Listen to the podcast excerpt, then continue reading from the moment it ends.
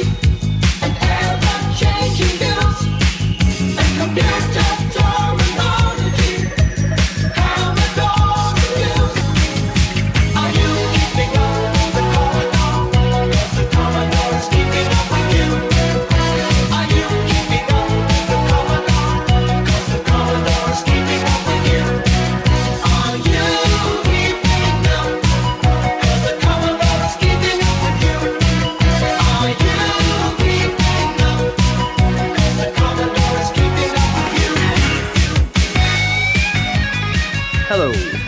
welcome to episode 93 of Zapped to the Past. I am Adrian Mills, and I'm joined, as always, by Graham Raddings. If you haven't listened before, this is a podcast where we discuss games that were released for the Commodore 64. Last time, we looked at our second batch of games from issue 38 of Zzap!64, which we are in no way affiliated with, and were buggered by Bob Winner, weirded out by wheelies, and animatedly hunted xenomorphs in Alien Syndrome. This week, we conclude our look at the games in June 1988, along with what was lighting up our TV and cinema screens that month. So, Graham, fill us in on the glorious delights to come. In this massive Tupperware tub turned post Christmas biscuit container of an episode, we grab our best Hawaiian shirts, wink suggestively at the camera, and investigate crime in the half frog, half man world of Frognum PI. Not really, we actually stalk corridors and platforms looking for a tyrant beast in the impressive Draconus. We get fully pumped, screaming coherently about lawnmowers, and then body slam our brains as we explore the turn based, badly digitized world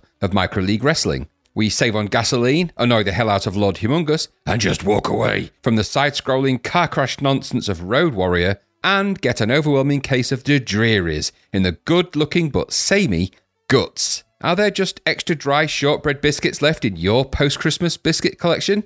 There was in ours. We also see if three is indeed the magic number as we once again help Matt Trakker and the Mask team defeat the baddies in Venom Strikes Back. We shave our legs smooth and head into the gorilla infested dungeons looking for IP infringement in the dubious Gothik. We further explore the run and poke genre, this time with added Gremlin in the pokey and annoying North Star, before finally slipping into our best denim vests, tying a red bandana around our heads, and grabbing a baseball bat as we prepare to punch and smash our way through a rescue mission in Target Renegade. A man frog driving a Ferrari is indeed impressive, and so are some of the games this month too. But are they as impressive? That's the question. Glorious. Gl- glorious. Yeah, we've done that joke before. I should change these intros. Glorious.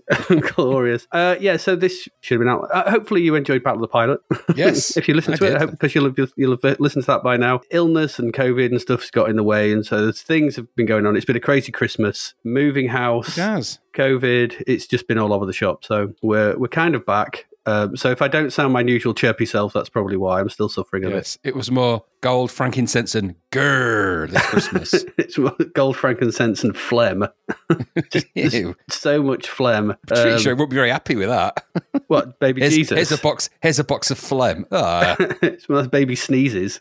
So it, what, what it's been like. baby cheeses. Yeah, look, some, some baby bells. Yeah, it's been pretty pretty grim. But you know, it is what it is. It had to catch me at some point. Yes, yes, yes. The dreaded vid. It was, yeah. I was always really good at Blue Boy when I was a kid. So uh, you know, I was always good at avoiding stuff. So it's taken over two years. So it got me in the end. Yes, it gets everyone in the end. It does. And, It's- uh, I felt like Well, everyone was. a dra- dramatic sound then. Dun dun Dun, dun. Watching too much space. 1999. Absolutely, but my face was non-committal and rather bland. yeah, see, you're not allowed to react.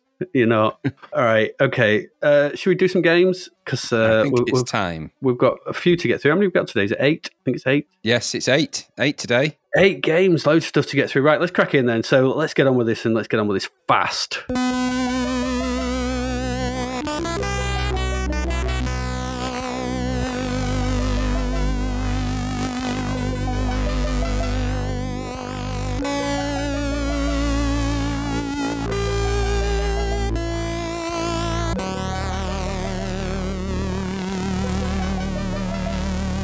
Graham, you got the first one, the budget one, the silver medal. It's Draconus. Draconus. I always liked Draconus. Um, just wanted to s- to set that out there. I, I never Um, played it, so Well, it's funny. I, re- I remember getting it, um, thinking, "Wow, this is quite interesting." It's two ninety nine, so it's a budget game, as you say. Ninety two percent, not bad old score either. Mm. Um, this is from Zeppelin. Um, it was coded by Kevin Franklin. He did Zybex. amongst did. many others. Yeah, he did. And graphics are by Michael Owens. He did Zybex, he did. amongst many others.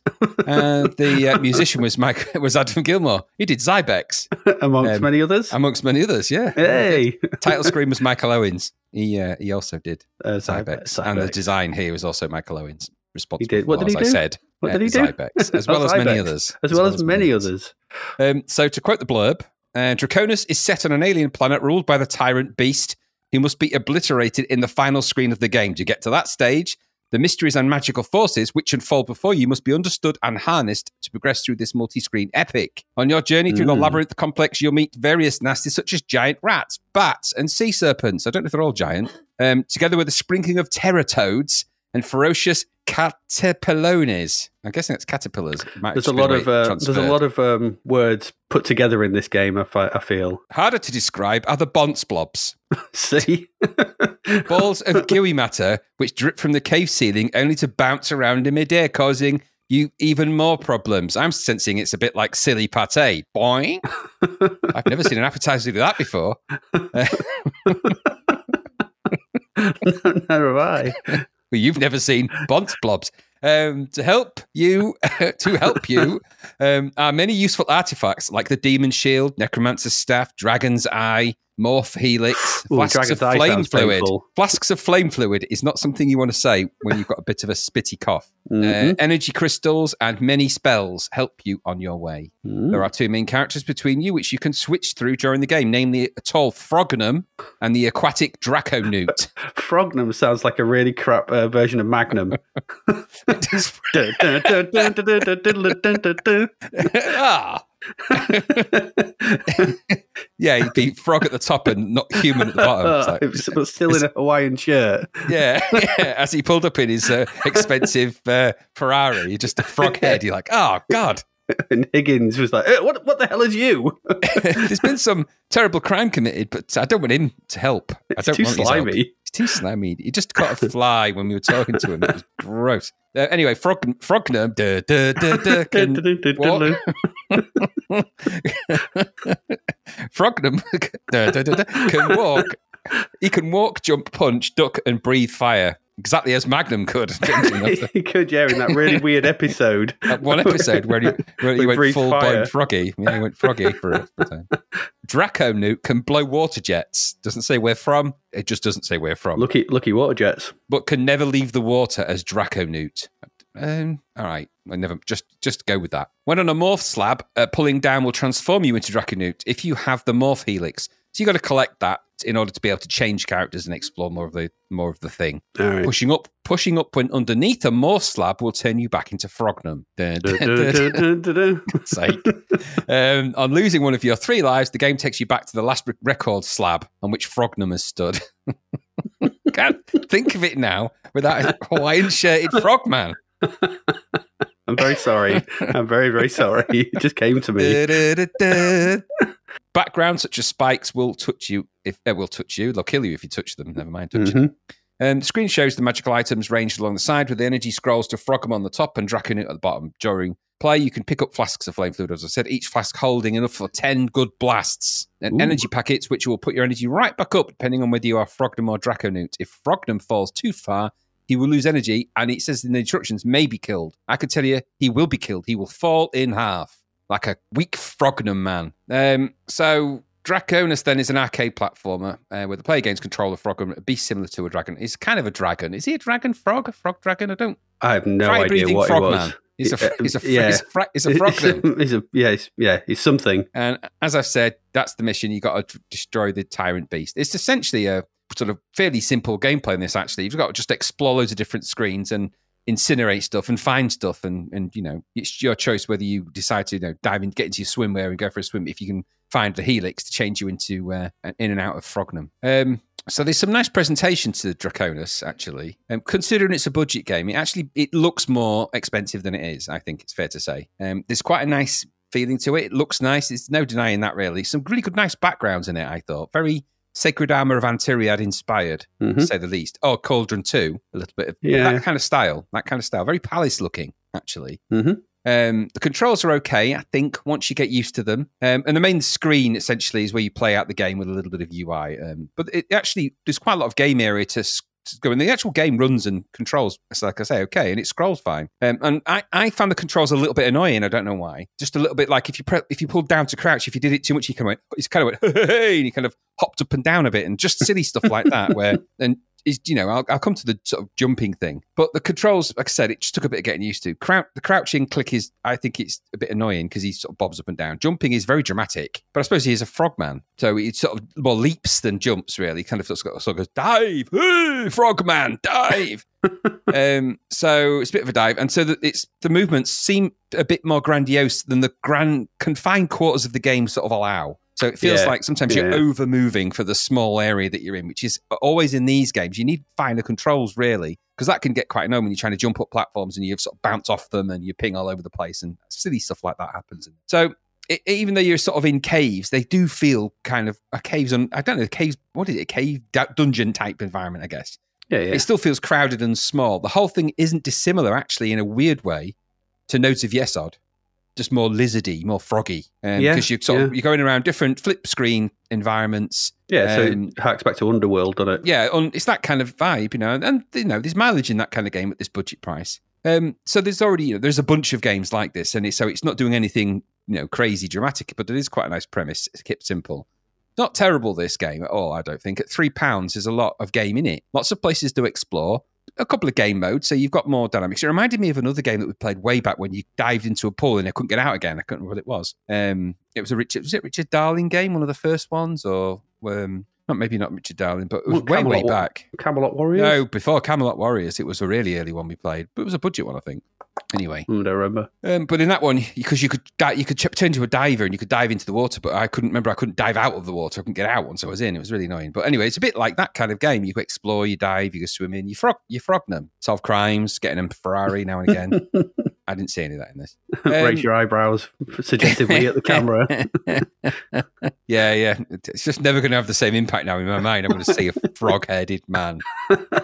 Uh, so, like I said, three quid, plenty of game, place, lots of place to explore, more game modes, things to do. It doesn't feel crazy punishing. Aside from starting at the beginning screen, or you know, if you don't get to one of the plinth things, then you, that that could prove to be a bit frustrating. But in a game, if you bought this game and bought into it, you'd be mapping this out and you'd be figuring out where things were, and you'd be, you know, you'd maybe take your time with it. Um, there is a flow. It say it does feel polished, and the music and sound effects I thought were really good in this. Um, we've used many times used the um, Draconus music in the podcast as interstitials and everything. Mhm. So it's been used many times. I really like the music. It's got a really melancholy feel to it. It's kind of sad. I don't know. You know, the life of a frogman is obviously not as easy as you might want it to be. So this I say something of a quiet dullness perhaps in its gameplay. Um, that's one of the things I didn't like about it. Wandering around gets a bit frustrating if you're not into it eventually, and the link between objects and objective seems a bit easily lost in this. So you know, at the end of the day, you know that you've you, the idea of the game is to um, you know get rid of the what do you call it? Get rid of the. See, I've even forgotten. Now, get rid of the tyrant beast. That was the name of it. But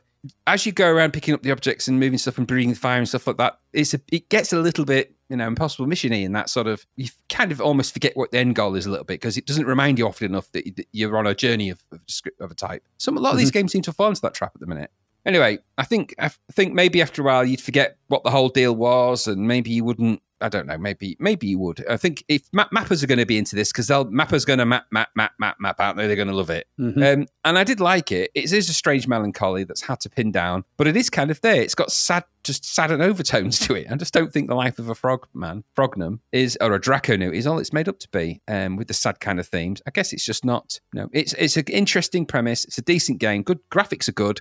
Sound is good. Everything's there. It's a budget price. I don't know that 92% is a little bit high for something that is very formulaic, but you know, it's been a lot better than some of the other guff we've had recently that have tried this sort of thing. So at three quid, it's a bit of a bit of a goer. I think it's worth your time to revisit that one. Um, I think to see what it's like. It's not terrible. Um, it's not amazing, but it's not terrible. And no, now I can't think of Magnum without thinking of a frog person anyway. What did you think? I'm sorry to have ruined that for you. I Um, didn't watch a lot of Magnum, but now it's just going to always be Frognum. Frognum. Frognum. Duh, duh, duh, ribbit. A slow paced, yeah, it's a slow paced flick screen adventure, isn't it? That sees you play as either Magnum or a Draconewt. Um, I thought there's quite a lot to like about it. Not The visuals are nice, they're very good. yeah, they are. Uh, it's really good. The flame animation's good, isn't it? Yeah, it's all good. I mean, it's, so it's got a nice, you know, obviously playing it on a LED monitor, it'll look a bit sharp, but I can imagine on a CRT telly back then, that Yeah, blending would look a lot nicer. So I think it would look a lot nicer back then. And it's got a Yeah. decent title screen and tune. It's every, all the presentation around it, nice title screen and everything. It's all good. Controls are simple enough. Two methods of attack, pace of the game. At least to a more considered arcade platformer than we've usually seen. Um, because it's it's a bit slower paced, isn't it? It's a bit more Yeah, It's it's more thingy. thinky. Uh, and and there's elements like you said of Antiriad in this, but there's things in this that I did like. I, I when if you die on your way somewhere, enemies stay dead. So there's screens when you go back Yeah, through them. that's You don't you don't have to fight. You know, like in Antiriad where you're just constantly bothered, and it was one of the things being annoyed. yeah, and sometimes yeah, you'd enter a screen and you couldn't avoid getting hit. This is like no, you once you've cleared a couple out and you've sort of cleared the way. If you die, then getting back there is fairly easy because everything's dead. And I think that's quite a nice. Uh, that shows some nice uh, sort of affordance to the player because you don't have to fight through the waves of enemies again and just get to the same point again, but you've lost the same amount of energy and blah blah blah. Same thing. So that's quite good. Um, and I thought that the actual variety of different enemies on different screens was was quite was impressive as well. yeah, It's not they're all the same good. stuff. Good animations. Yeah, all, also good. You know, the guy, you know, the guy who gave us Zybex along with many others. Um, it's another quality budget title. Um, for three quid, I think this once again shows quality and value far in excess of most full price titles that attempt that are attempting to do something similar. And we've seen quite a few of these, but I think this guy's onto something. He's, he's he clearly knows what he's doing, and and he's making these, you know, making these games in these styles of stuff, not original per se. But they just work and they're good and they have a high Yeah, production good quality versions of the things that they aim to be. so uh, this is another this is another good one. I would say it's. I mean, it's. I think it may be not fully our cup of tea, but I think the ninety two percent is is is earned because of the, the presentation. I think the the quality of the game that's there. There's the amount of game that's there. I think this is. I think it's fully deserving of that amount. Even if like you know it, it may be something that I sort of uh, admire rather than probably enjoy. I think it's the right way to say it. Um, but- yeah, actually, yeah, I'd go with that. So yeah, good stuff. Uh, nice opener. Yeah. Um, and Yeah. certainly good. You know, better than some of the crap full price shit we've been seeing recently. That's for certain. Yes, yes, it is. So yeah, Draconus. Dun, dun, dun, dun. That's, Da, da, da, da, that's our first one. Let's get into our uh, our Ferrari and drive away, and maybe hopefully our next game will be just as good. And our next one is well, it's a disc only, fifteen quid. This is Micro League Wrestling. So Micro League Wrestling. This comes from Microprose originally. Um, it comes. It's the first officially licensed WWF as it was back then, World Wrestling Federation, Yeah. before it got you know taken down by the pandas. so including all your favorite wrestlers like Hulk Hogan, Randy Macho Man Savage, Mean Gene Okerlund, Ted DiBiase. Did he have a nickname? He was the million dollar man, was it? I, have no idea. I don't know. Ted DiBiase, the million dollar man. Yeah, he was. I am not the person to review a, a, a WWF wrestling game. I recognise names, but about it. Jake the Snake Roberts and Ravishing Rick Rude. Yeah, yeah. Yeah, that's that's about it. Yeah, watch these titans of authentic grappling action face off in a digitized, turn-based wrestling game. Yep, that's right. Turn-based wrestling, turn-based, Mm. and digitized in POG form at that. Uh, anyway, this was released over here by Microprose, as I said, but originally comes from Micro League Sports Association, developed by Rydell Software Productions Incorporated and Subway Software, which consists of Michael J. Rydell, Arthur J. Aspromatis, and Remington Imin. And the digitized imagery was provided by Video One. I don't know who those people are. I've never read those names before. I hope I never hear of them again. Um, this was disc only, came on a whopping four discs. Four. Four discs. Four discs, four Um, DNAs in the Scotch Gorilla. Absolutely, but the extra discs are just there for the extra fighters and fights. You, you- I'll explain it all in a bit. If you just want, so, but essentially, if you just want Hogan versus Savage, and let's face it, who doesn't? Um, you're good with just disc one. When the game loads and the crappy, jaunty music and logo is finished, and that was pretty crappy, the way that it sort of tries to sort of. Do, do, do, Ah, whatever that bit where it comes just- on, it's like it, I was like, no. oh, just don't do that, don't.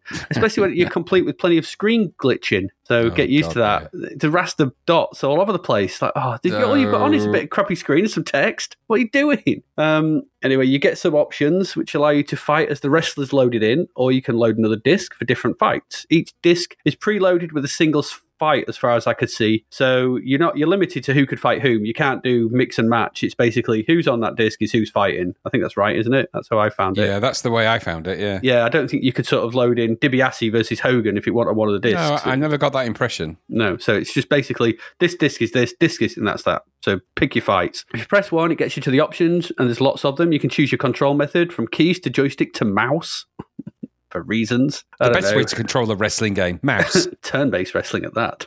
Oh, Um, or to the com- you can just let the computer, and you can have a computer for both players, one and two, which is the most boring, pointless thing you could ever do with your life. Don't ever do that. I did it and regretted it immediately. Uh, and especially if you want a 10, 20, or 60 minute fight. You just sit there for 60 minutes watching the computer fight itself.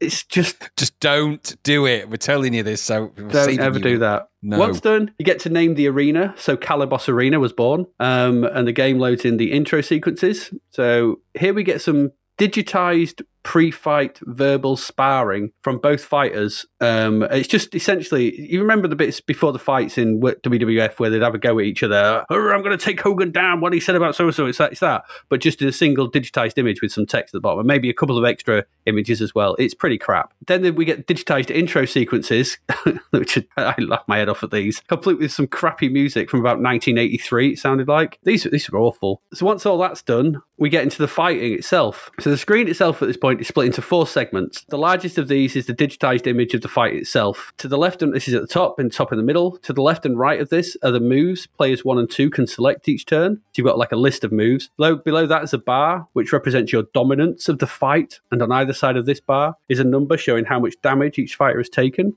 At the very bottom, there's two digitized commentators who say repetitive things as each move is taken. I take it these are well recognized commentators, um, but the only ones I knew were I think were Vince McMahon and Jesse Ventura. I think it was him. Was it? Uh, yeah, he was a wrestler. There's normally I can't remember the name. They're yes. I yes think he popped up as a commentator on disc three. I Yeah. think it was. I think yeah, he but was. I think, it was the other one was calling him Vince, so I presume it was Vince McMahon. Is the only Yeah, it guy I would be. Yeah, because he, he now owns it all. I think. Yeah, he does. Yeah, the, the rest were just digitized faces to me, and it didn't mean anything because she didn't tell you who they are. Anyway, each turn, each player selects a move from the options available, and these are set up in kind of four categories. So, at the top, you've got basic moves like kicks, punches, so on. More advanced moves. Uh, uh, then you've got more advanced moves like knee lifts and clotheslines and things like that. Um, then you've got the signature move of the wrestler, and there's finally a block. So it's basically you select one of these, and either the opposing player, so if you're playing against person, or the computer will decide um, their move. You select them. You can see what each other's doing, so you just do whatever you want.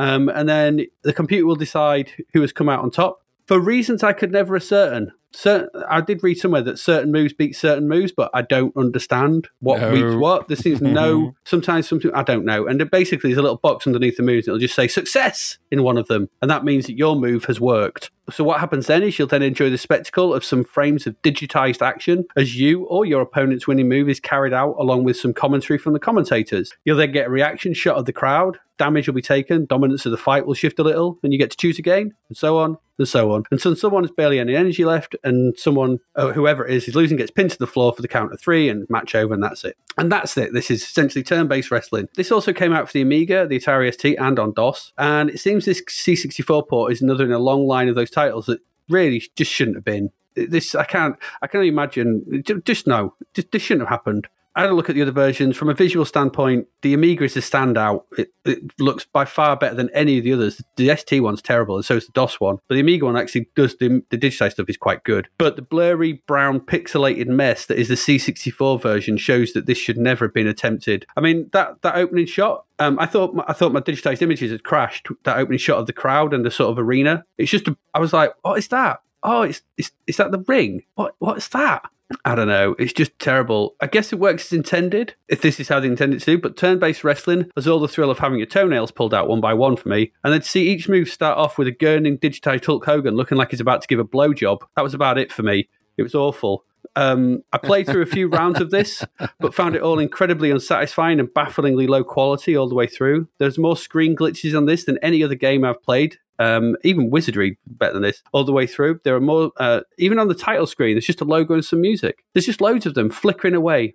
I didn't get it. I didn't understand this. I didn't understand what the thought process was. A thoroughly pointless exercise. I guess it could appeal to hardcore fans of WWF itself, and I suppose the C64 has got a large user base in America, so I can see why you know get a C64 version made now. Because with a disk drive in Americans, they probably lap this up. Maybe I don't know. I give this three rectum rumblers out of three, and that's not a good thing. That's all. That's all I can say about this. This was terrible. This was really bad. Boring, blocky, glitchy, ugly, painful to listen to, dull, ass. No, this was not a good game. And for 15 No. quid, this got 60%, well, 59%. Bloody hell.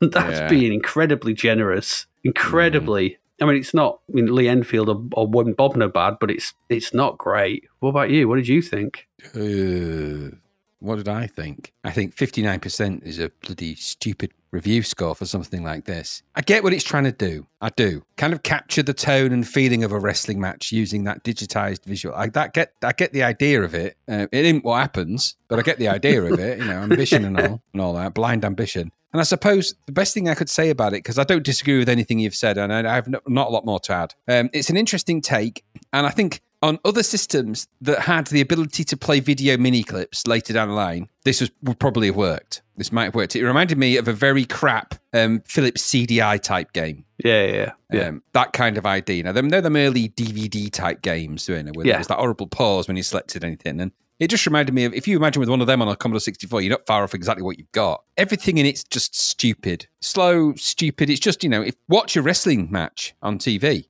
because it's way better. You know, if you like that kind of thing, if you're into that, then this isn't going to offer you anything. It's a very expensive way of. I mean, the idea is, I suppose, that if you're a fan of one of the wrestlers that you can choose from, then selecting, you know, whether they do a, you know, a kick or whatever, and seeing in two frames of blurry digio vision, maybe that would fill your boots. I don't think it would. I don't think, you know, they're pretty vociferous about how the wrestling is conveyed. From my understanding of the fans of the WWE as it is now, Hmm. so they don't, don't. I don't imagine that they're taken kindly to this.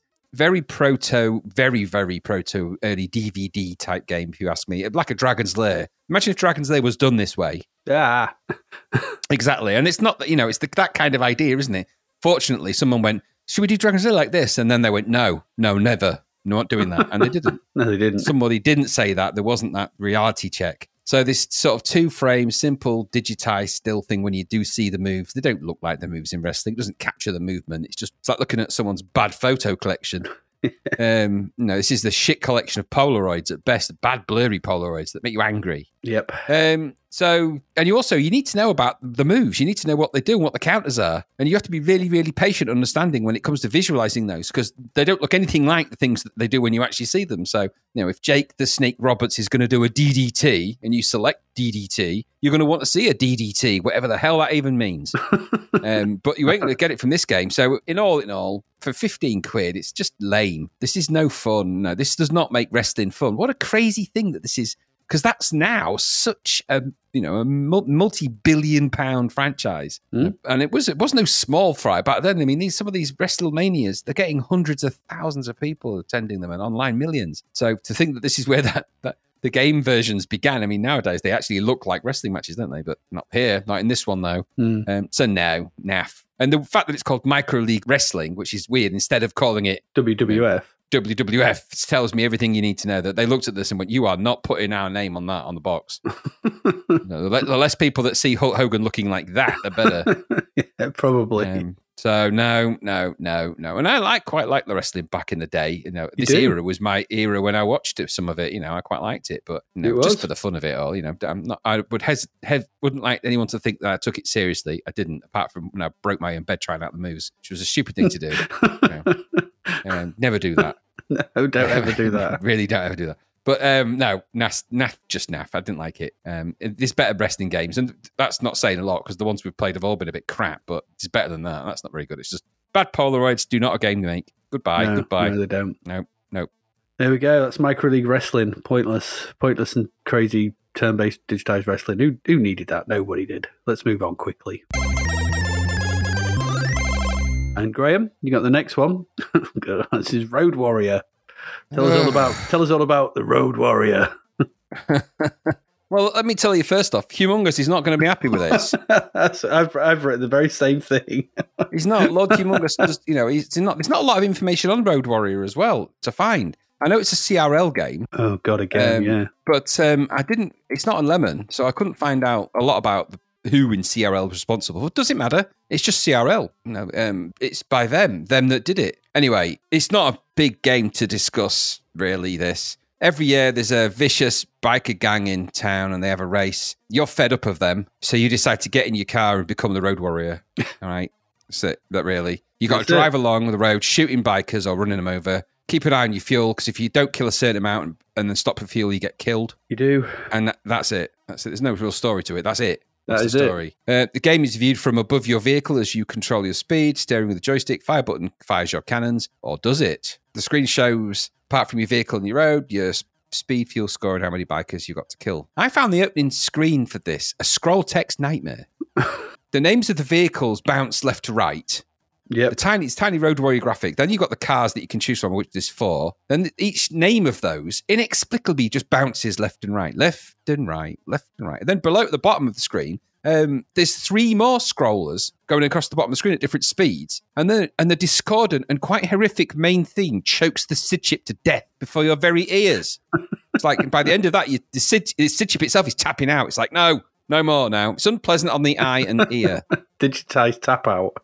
It's- Uh, the four vehicle types, uh, the four vehicle types you can choose from is the Sport Five Zero One Zero Four Five Six, Catchy. the Tinkly Winker. Why? Why?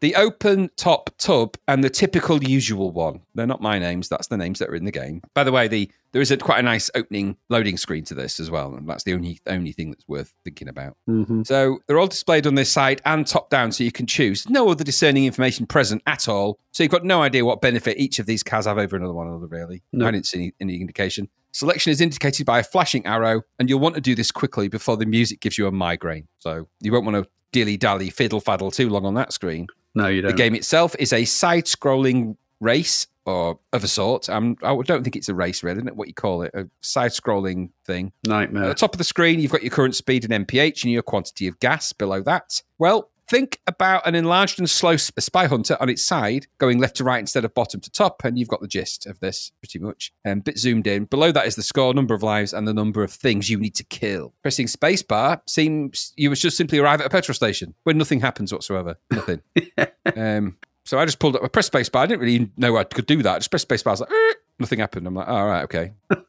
Not sure that was working. Uh, the music that plays in game is equally as annoying as the main title theme. Indeed, this game is horrible, plain and simple. Spy Hunter wasn't perfect, but it is now four years old and as a concept pretty dated anyway. So this weird, this weird side-scrolling variant is not only out of time but totally out of its depth. Uh, sorry, there is nothing to this that a full price can warrant. It's just dreadful. Maybe, and if I'm being kind, maybe the graphics are okay. Maybe cars you control are they're all right, I guess. They're, they're well shaded, but they kind of look stupid. But all right, they're the better. You know, if I'm going to try and find something good in this, then they may be okay. But the game has no sense of speed to it, and the cars float instead of actually drive. So they just float like spaceships, because that's kind of really what you're in. It's a side scrolling shoot 'em up with less purpose and no clue as to what you do really with it at all. So they clearly bolted together a load of bits of code thrown in together in the classic CRL tradition that we've come to know and loathe. Um, there's nothing really, nothing, because if this was a shoot 'em up, it would be crap, but it's not quite. If it was a racing game, it would be crap, or a driving game, it'd be crap. It's not. It's just not very good at any of those things. No sense of speed, no sense of anything. I want to focus momentarily also on possibly the stupidest game design decision we've come across in a while. In this game, you are on the left of the screen in the main.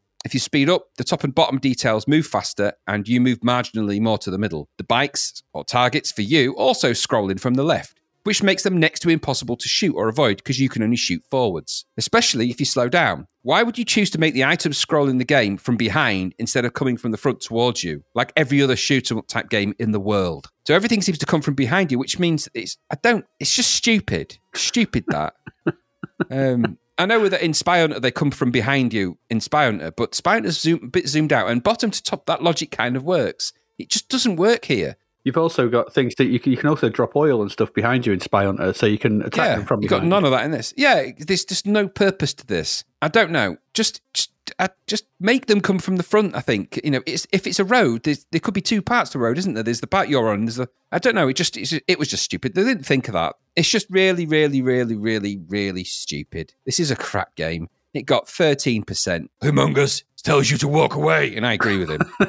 I agree with him. For the first time ever, me and Humongous are on the same page. Um, so yeah, don't don't play this. Don't. It's rubbish. What did you think? Well, I did play it. I wish I'd listened to you. Did anyone want a horizontal Spy Hunter in 1988 with oversized cars and the strange stopping for gas mechanic? No, No, nobody I- said those words. No. Humongous didn't need the gas. I remember being alive back then. I don't remember anyone asking for that. It's got that CRL look. It also has got that CRL pointlessness. And after about two minutes of play, you realise this is all there is to it, and it feels completely devoid and empty of challenge and enjoyment. As you said, the graphics are okay as they go, but they don't really fit. They look a bit. This is called Road Warrior, and they look like sort of um, ice cream vans. It's all jolly and nice. There's nothing warrior esque about this. There's no. Uh, pink, pink Yeah, it's still it's all you know, boun soft and bouncy and cuddly and nice and everything. There's nothing Can you warrior. if, if Can you imagine if those cars were in Fury Road? They'd be popped. They- they look like they should be popped. They look like they're, they do. they look like they're sort of like you know inflatable cars. They do look like that. Yeah, dirigible cars. Yeah. Yeah. So you know, but like I said, once, once again, someone at CRL has forgot to put the game in. You know, where is it? I looked for it. I just found that someone had stolen the engine and left a dog egg in its place. That's the Yeah, only thing I can enough. think. Just you know, you you start the car and it's like it won't start. What's in the car? Oh, what's Yeah. what's that? Yeah, Lord, and I've written yeah, Lord Humongous would not be pleased with this. He really wouldn't. No, he he wouldn't want the gasoline. He wouldn't want anything No. from this. No. Ten pounds for this game. Are you having a laugh? I agree with you, uh, Humongous. I agree with you. Lord Humongous, all right. Jesus, chill out. Take your game. Don't leave it. Please don't leave it. Take your game and walk have away. your gasoline. But Take the your game game. that you've made about us, walk away with it. Walk away with it and never show it again. You can have that. we don't want it, even in this hell hellscape. It's bad. It's a bad thing. CRL. I'll be coming for you. CRL. Do you know how hard it is to find working Commodore 64s in the desert? It's very hard. and I wasted it on this game. Now walk away.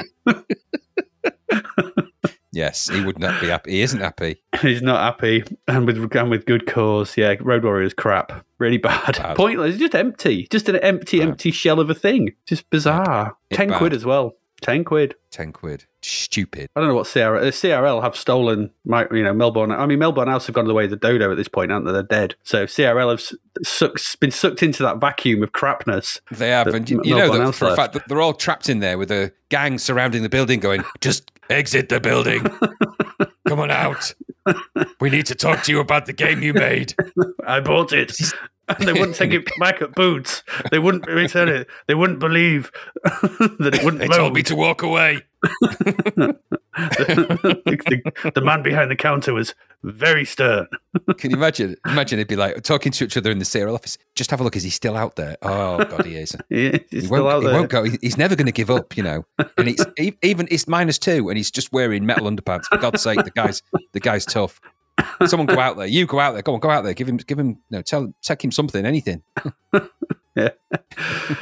Awful game. Let's, let's leave that one alone and move along. We've got one more left. Right, one more. Um, yeah, one more.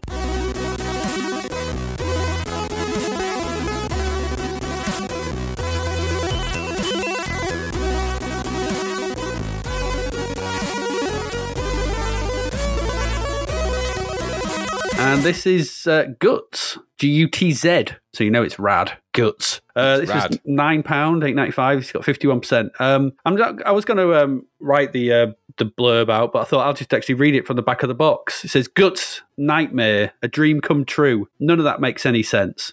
Um, you have been swallowed. You have been swallowed. Eaten alive by an extremely hungry 10 million ton mega being the size of the moon on a journey to Earth for its main course. Now trapped within this ravenous monster, fight its antibodies to gain access to the main functions in order to shut them down. And that is not easy. Then build a special weapon, breach the defensive doors, just for starters. That's it. That's the story. I don't know what any of that means. Why would a 10 million ton mega being have internal doors? and it means to destroy it within itself. What is this? It's a biological anomaly. It was built, you know, it was built with doors. Oh, valves would have worked better, but okay. Anything, yeah. Anyway, Gutz, G U T Z, is the second game from Special FX um, after Firefly and was coded by Robert Tinman, graphics by The Cowardly Lion, and music by The Scarecrow. I don't know if I made that joke last time, but I'm making it now. Probably. and I like you most of all.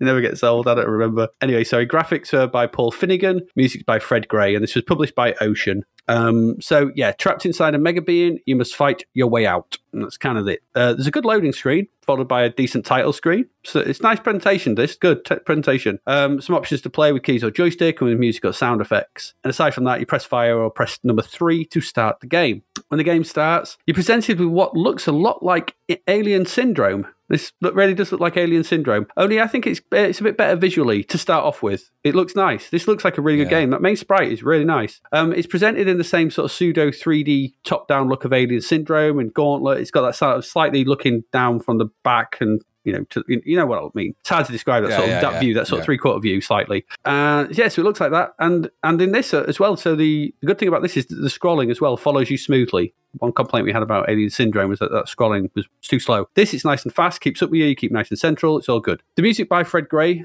does get annoying pretty quickly. Um, I would suggest switch to the in-game sound effects because these in-game sound effects are really good. Um, nice, nice and varied. There's lots of decent sound effects going off. So switch to them. It's a much better game. You that in- in-game sound tune gets gets grating quite quickly. Your main sprite is well drawn. And it's, it's a well drawn animated dude who runs about, and and so it's good. You know, you've got that sort of 3D look. So running in all directions. It's nicely animated. It looks good. Its perspective is all all, all good. Its size is good. It's animated well. Um, you can't shoot though when you start off. So a quick tip head down for a bit. You're in this sort of maze like characters. Head, if you head down for a bit, you'll see a circle on the wall. If you go up to this and hammer fire, this actually picks up your first gun or picks up some ammo for the first gun. You can't shoot until you get that. So go get that first of all. It's a strange game, this, the way it sort of works and the way it kind of plays out. Because at first it seems quite empty, but there's more to this than than actually seems at first. Um, there's other ammo types for your weapon. Uh, you can find them. It, it- essentially, look for these kind of circles on the walls, um, and if you run up to them and if you press fire and you haven't got the ammo, um, you'll get a different kind of ammo type. Unlike Alien Syndrome, you don't know. You kind of have to learn. It doesn't actually give you any indication of what ammo type you're going to get. It could have done with a letter on it, like it did in Alien Syndrome, but you get things like a small bowl, you know, bowlers. You've got like a, it's they're like a sort of spinning stick with two balls on either end, so you can fire them yeah, yeah, yeah. your main ammo is like a, it's like a bouncing ball.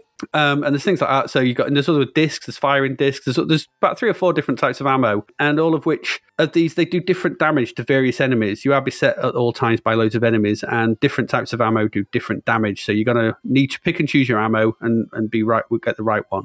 So from this point on, once you start, you've got your you got your ammo and you're running around. The mission is to basically just traverse the level, find the exit, which is somewhere to the far right, because it's, it's a maze. Essentially, it is a maze that you're in, and you just got to find the exit, which is off to the far right somewhere. So you're wandering up and down, left and right, and, and trying to find your way through these mazes. It's much bigger than the screen. I, I don't know how many screens big it is, but it's quite big. Um, and so you can wander into dead ends and monsters and there's all kind of stuff like that. And you basically just got to find the exit. There's 16 levels to fight through, uh, but I'll come to that in a bit. The screen is split um, almost 50 50. So the game takes up the top half. Um, and the UI is at the bottom, and that has your score, the high score, the number of lives represented by helmets, your present energy above these helmets, and, and a display showing which of the 16 current areas you are presently in. If you make, make it to the exit, you get a short connecting 2D corridor to run along, reminding me strongly of uh, 2D uh, corridors in Metroid, very strongly. Um, and then out the other end to more of the same background and the same exact gameplay. Now, this is kind of where, where it sort of falls down a bit. Should you make it through the four levels, you get to fight the end of level bosses,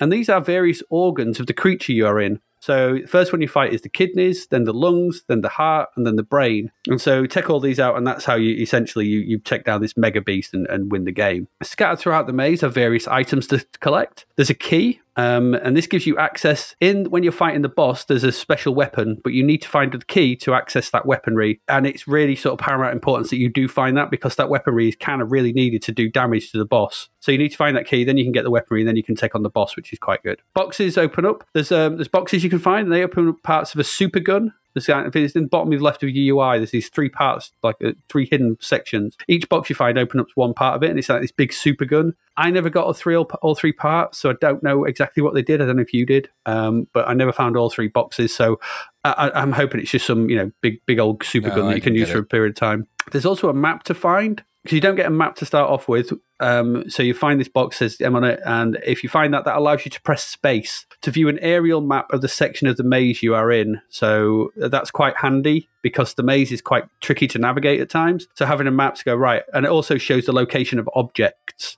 on it as well, and that's really handy. So again, uh, it's the first map piece or the first map that you want you want to find. It's down. Just keep heading downwards when you first start the game. You'll find your first ammo, and if you keep going down, you'll find the map as well. These are essential if you want to get anywhere in this game. So that's all good. Um, there are also helmets to find.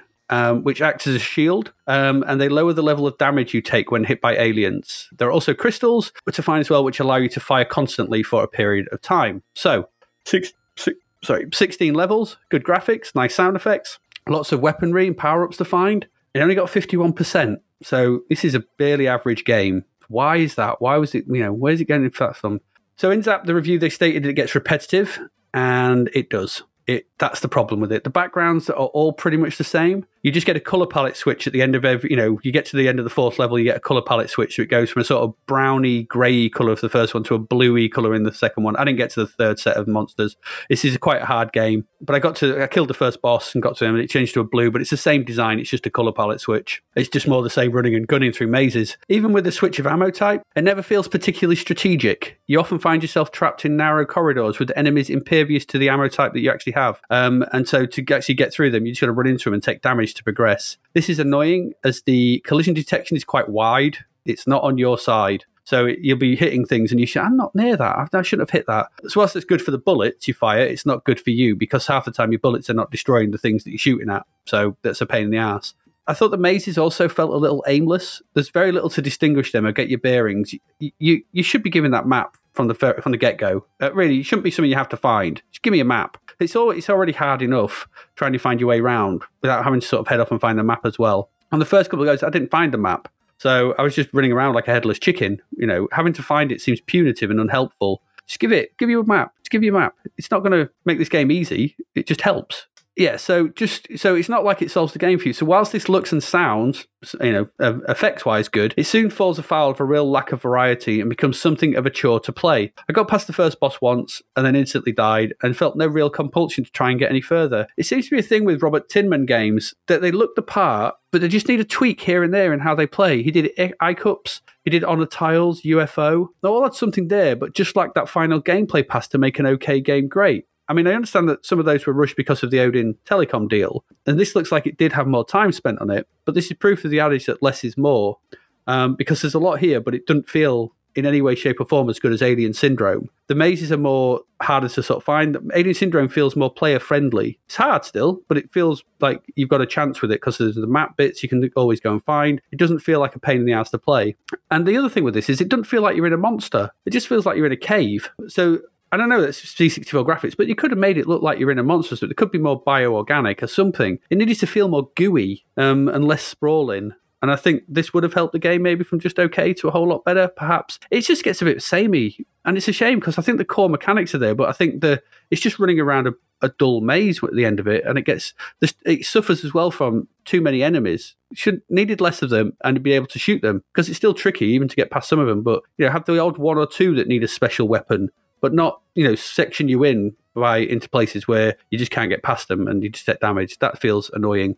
So yeah, I can see why this got fifty one percent. I think it's it's nearly there. It's an average game, I think, all the way through, which is a bit of a shame because there's some really good elements to this, but it just don't play that enjoyably and gets a bit boring after quite quickly, which is you know a bit of a shame. What about you? Yeah, I mean, I'm not going to add loads to what you said. I agree. Um, I'm not a big advocate of the running around a large maze finding stuff type game. This isn't a bad one of those. It's not bad, bad, um, and it's got nice. I think the graphics are quite nice. They're just it's just that sameness that eventually starts to really get to you after a while. The, Yeah, yeah. it feels like a, it starts to feel like a trudge when you you go through the first level, you go through the first corridor, you get to the second one, it's just more of the same, and it's more of the same, and it's more of the same, and it's just a bit galling. The main sprite I thought was okay, reasonably well animated. The scrolling is very good. It's a good play area too. It's it's a, you know it's, it's, there's plenty of space in the game. the colours are a bit on the bitty side. The sprites, weird purple and cyan UI. I don't know about that, but uh, music was okay for the title screen, but annoying and repetitive for the in game. It drove me a bit crazy. Those aren't good combinations. Annoying, repetitive gameplay and music at the same time. No, no, it's not. Right. And it doesn't help.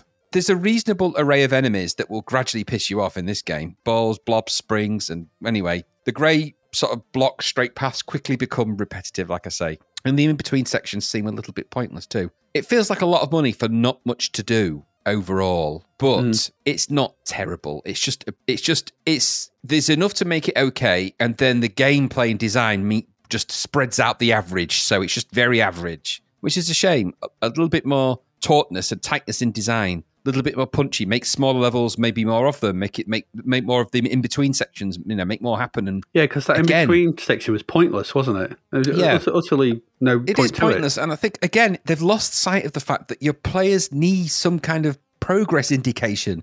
Make it feel like they're getting somewhere with some indication of that, not just nowhere and then more of the same. Nowhere and then more of the same. Nowhere and then more of the same. It's just it, in the end.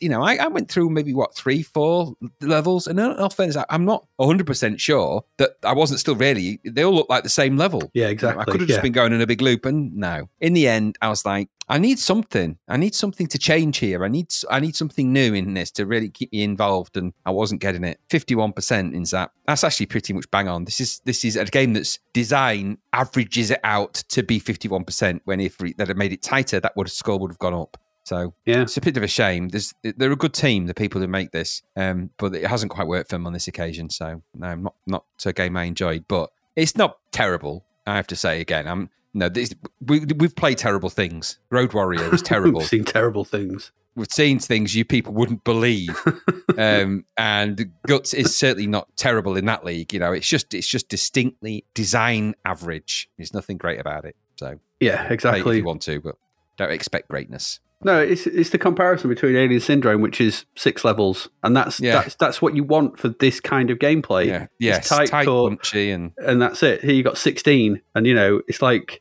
you give someone the same amount of butter and a, and a massive piece of bread and a small piece of bread. yeah. You know? I was actually thinking more like, um, know, if you if you made the film Predator and made it an eighteen hour exploration of the jungle, it's not as much fun as a ninety minute film, is it? No, So, I just go to bread and butter. You know, well, you know, it, each to their own. each to their own. I'm actually thinking about having a sandwich now. I said that. I keep putting these things. Have a I'm sandwich. very, whilst I'm very easy influenced today. You're very wouldn't take much. and just think about like uh, uh, Frognum. Duh, duh, duh. There we go. That's uh, Gutz. Um, it- yeah, it could have been just. It just needed to be tighter. There's a lot, you know. There's a lot to like, but A final note, actually, thinking about it, just suddenly, um, what was the name of that student game that we had that was set inside the human body where you were being fighting off germs and oh, between Um, heartbeats. yeah, between so this this you know between heartbeats is a better version of Gutz actually Yes. in a weird way. Yeah, yeah, So, yeah. That's It's not. I don't think it's even ever got released, but that was that was know, that was a game that actually had you being attacked by antibodies and things that made sense, and you weren't opening doors inside a giant space creature on its way to. Yeah, it, this seemed like a plot that really didn't need it. I get it with the giant, you know, lungs and stuff that you were fighting, but Oh, you could have just. I'm sensing it was a game without a plot, not a plot without a game. Yeah, true. I think you're probably right. There you go. There you go. That's Gutz. Um, that's our first four games for this week. Um, we've got four more to come later on, but right now we're going to take a break. When we come back, we will be doing um, film and TV from June 1988. So stick around like a half Hawaiian frogman. We'll see you in a bit.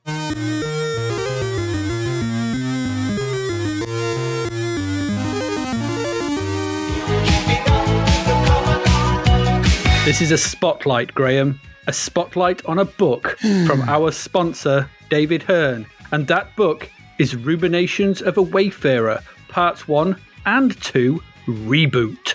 That is more of a mouthful than maneuverable armed computer humans. Indeed, it is. It's a space opera in the style of Wing Commander 3, and it's about 50p on Kindle or one Australian dollar. And do you know what? It's 700 pages long. What, an Australian dollar? Seems like a lot, that. That's longer Yeah. than the operation manual for Project Stealth Fighter. Well, thankfully, the story moves along a bit quicker than those vectors, with Jar fighting the evil Tharnians to save the galaxy. I'm hoping he's doing that with his uh, magic harp. His, his, Yeah, light laser harp. His Yeah, laser harp. That sounds more interesting than reading about a wing weenie or MiG 27 flogger. What's a wing weenie? I don't know. It's easy for you to say. Uh, anyway, It's not. hang on. I don't know what's going on. Anyway, in between taking on the aliens, robots, and the most evil enemy of all, not Ninek, but his own government, he still finds time for a game of mercenary escape from Targ 6. Well, that does it then. As the mayor of Targ, I must endorse this book, Ruminations of a Wayfarer, available at Amazon or Kindle, much cheaper than a Dominion Dart, I tell you.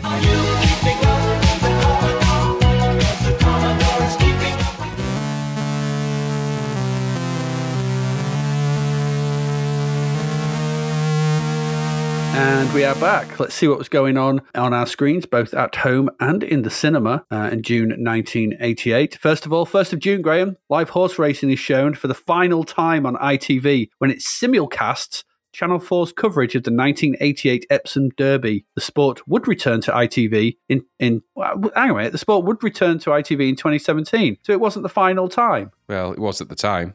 Well, at the time, yeah, but not now. No, um, weird, isn't it? I, do you know, Simulcast. I, I suspect there was probably people crying about that. I wasn't one of them. I don't like horses. I don't think they're very good. Yeah, well, you crafty at both ends, as some of you saying it. They're dangerous at both ends and crafty in the middle, as uh, famous Sherlock Holmes. But not just that, they are. They're not nice. They're not nice at all. Sorry if you like. Sorry if you're a horse person. Great for you, but they're not. They're not nice. They're horrible. Horrible. What's wrong with them? Uh, Crafty in the middle. you don't okay, want. Me, you don't know. You don't want me to. You know, I could bore you for hours with how the tales of woe. But Oh, you know, just. I'm not going to just. I don't like horses, so yeah. Right. horse racing, whether it's on ITV. I never, I've never watched it. I've never been into it. I'm not, I'm not a gambler anyway because I'm jinxed. But I would never, never watch that. No, the, the Derby was one of the two races, wasn't it? You had the Derby and the Grand National. The Derby, Yeah. Derby, Derby, um, and the Grand National, which were the uh, the two races where sort of the people who didn't bet had a bet, had a flutter, Yeah. went down the bookies and put put some t- ten p each, put a pound each way on. Yeah, Um, pound on the nose and then pound each way. I, I've never, I don't even know what I'm talking about, and I certainly wouldn't go betting on horses. I don't, I don't do It it. was well, I never. I mean, like I said, I never did, but I, I think my mum would always have a have a bet on the Grand National or the Derby, and the Derby was one of those things. Is it is it the Derby that has um is it Aintree or is that Grand National? Have, And no, they have- you're just saying have- words. and they have Ladies' Day and stuff like that, which you know. No, I tell you what, is it is an interesting little side fact for you. This is a true fact as well. Go on. I have, I have, I've never gambled on horses or anything like that. I don't because obviously I have a dark history with gambling. You and not that dog- I'm, I'm not a gambling racing. addict or anything. Yeah, not just that came way later. I just I never win, so it's no point. Anyway, when I was working way back in a place where you sold nuts and bolts, and where it's a very exciting job, uh, I Uh-huh. needed money for a guitar lead for one of our band practices, and I didn't have the money to get the lead that I needed. And so Sean, who worked there, said, "Well, why don't you give me, you know, what money have you got?" I gave him the couple of pounds that I had. And he went, "Look." I'll put this on a horse for you and I'll get you the money to get a, lead. And he did, and he won. And so he gave me the money and I went and got a guitar lead I needed. So, there, you know, that was good. But I didn't place that bet. So, No, if you'd have placed it, but then you'd have owed them the guitar lead probably, and you'd been hung the, by the it. horse's head would have fallen off or something. It would have been. ended up in your bed later that night. yes, it would not have been pleasant for anyone. Yeah, no, I've never been a massive viewer of the of the horse racing. I always found it like they're going tough to firm. Um, Actually, here's a question for you. Which would you be more terrified by? Uh, one chicken the size of a horse or 100 horses the size of chickens? uh, You don't have to answer right now. okay, Yeah, I think I think hundred horses the size of chickens. Yeah, would be quite terrifying, wouldn't it? I think a big chicken would be quite terrifying, but 100 horses. I mean, that, they, they've got those little Shetland ponies, aren't they? They're quite small. If 100 of them running at you, they're really shy. Yeah. They're really small ones. Those the miniature ones. Th- Because they're quite heavy. Um, tell you what, they uh, apparently the a chicken is related to the Tyrannosaurus as well at, at some level. Yeah, Some point, at some point, there was a giant Tyrannosaurus-sized chicken that went around. I imagine pecking things. Well, you know, yeah, okay, that'd be a nice Sunday roast. Would you imagine the rooster? that- It'd be the loudest cock-a-doodle-doo in the it shatter windows for miles. No wonder they became extinct. The proper Tyrannosaurus Rex hunting them down. Kill it! God's sake! Where's that bloody meteor when you need it?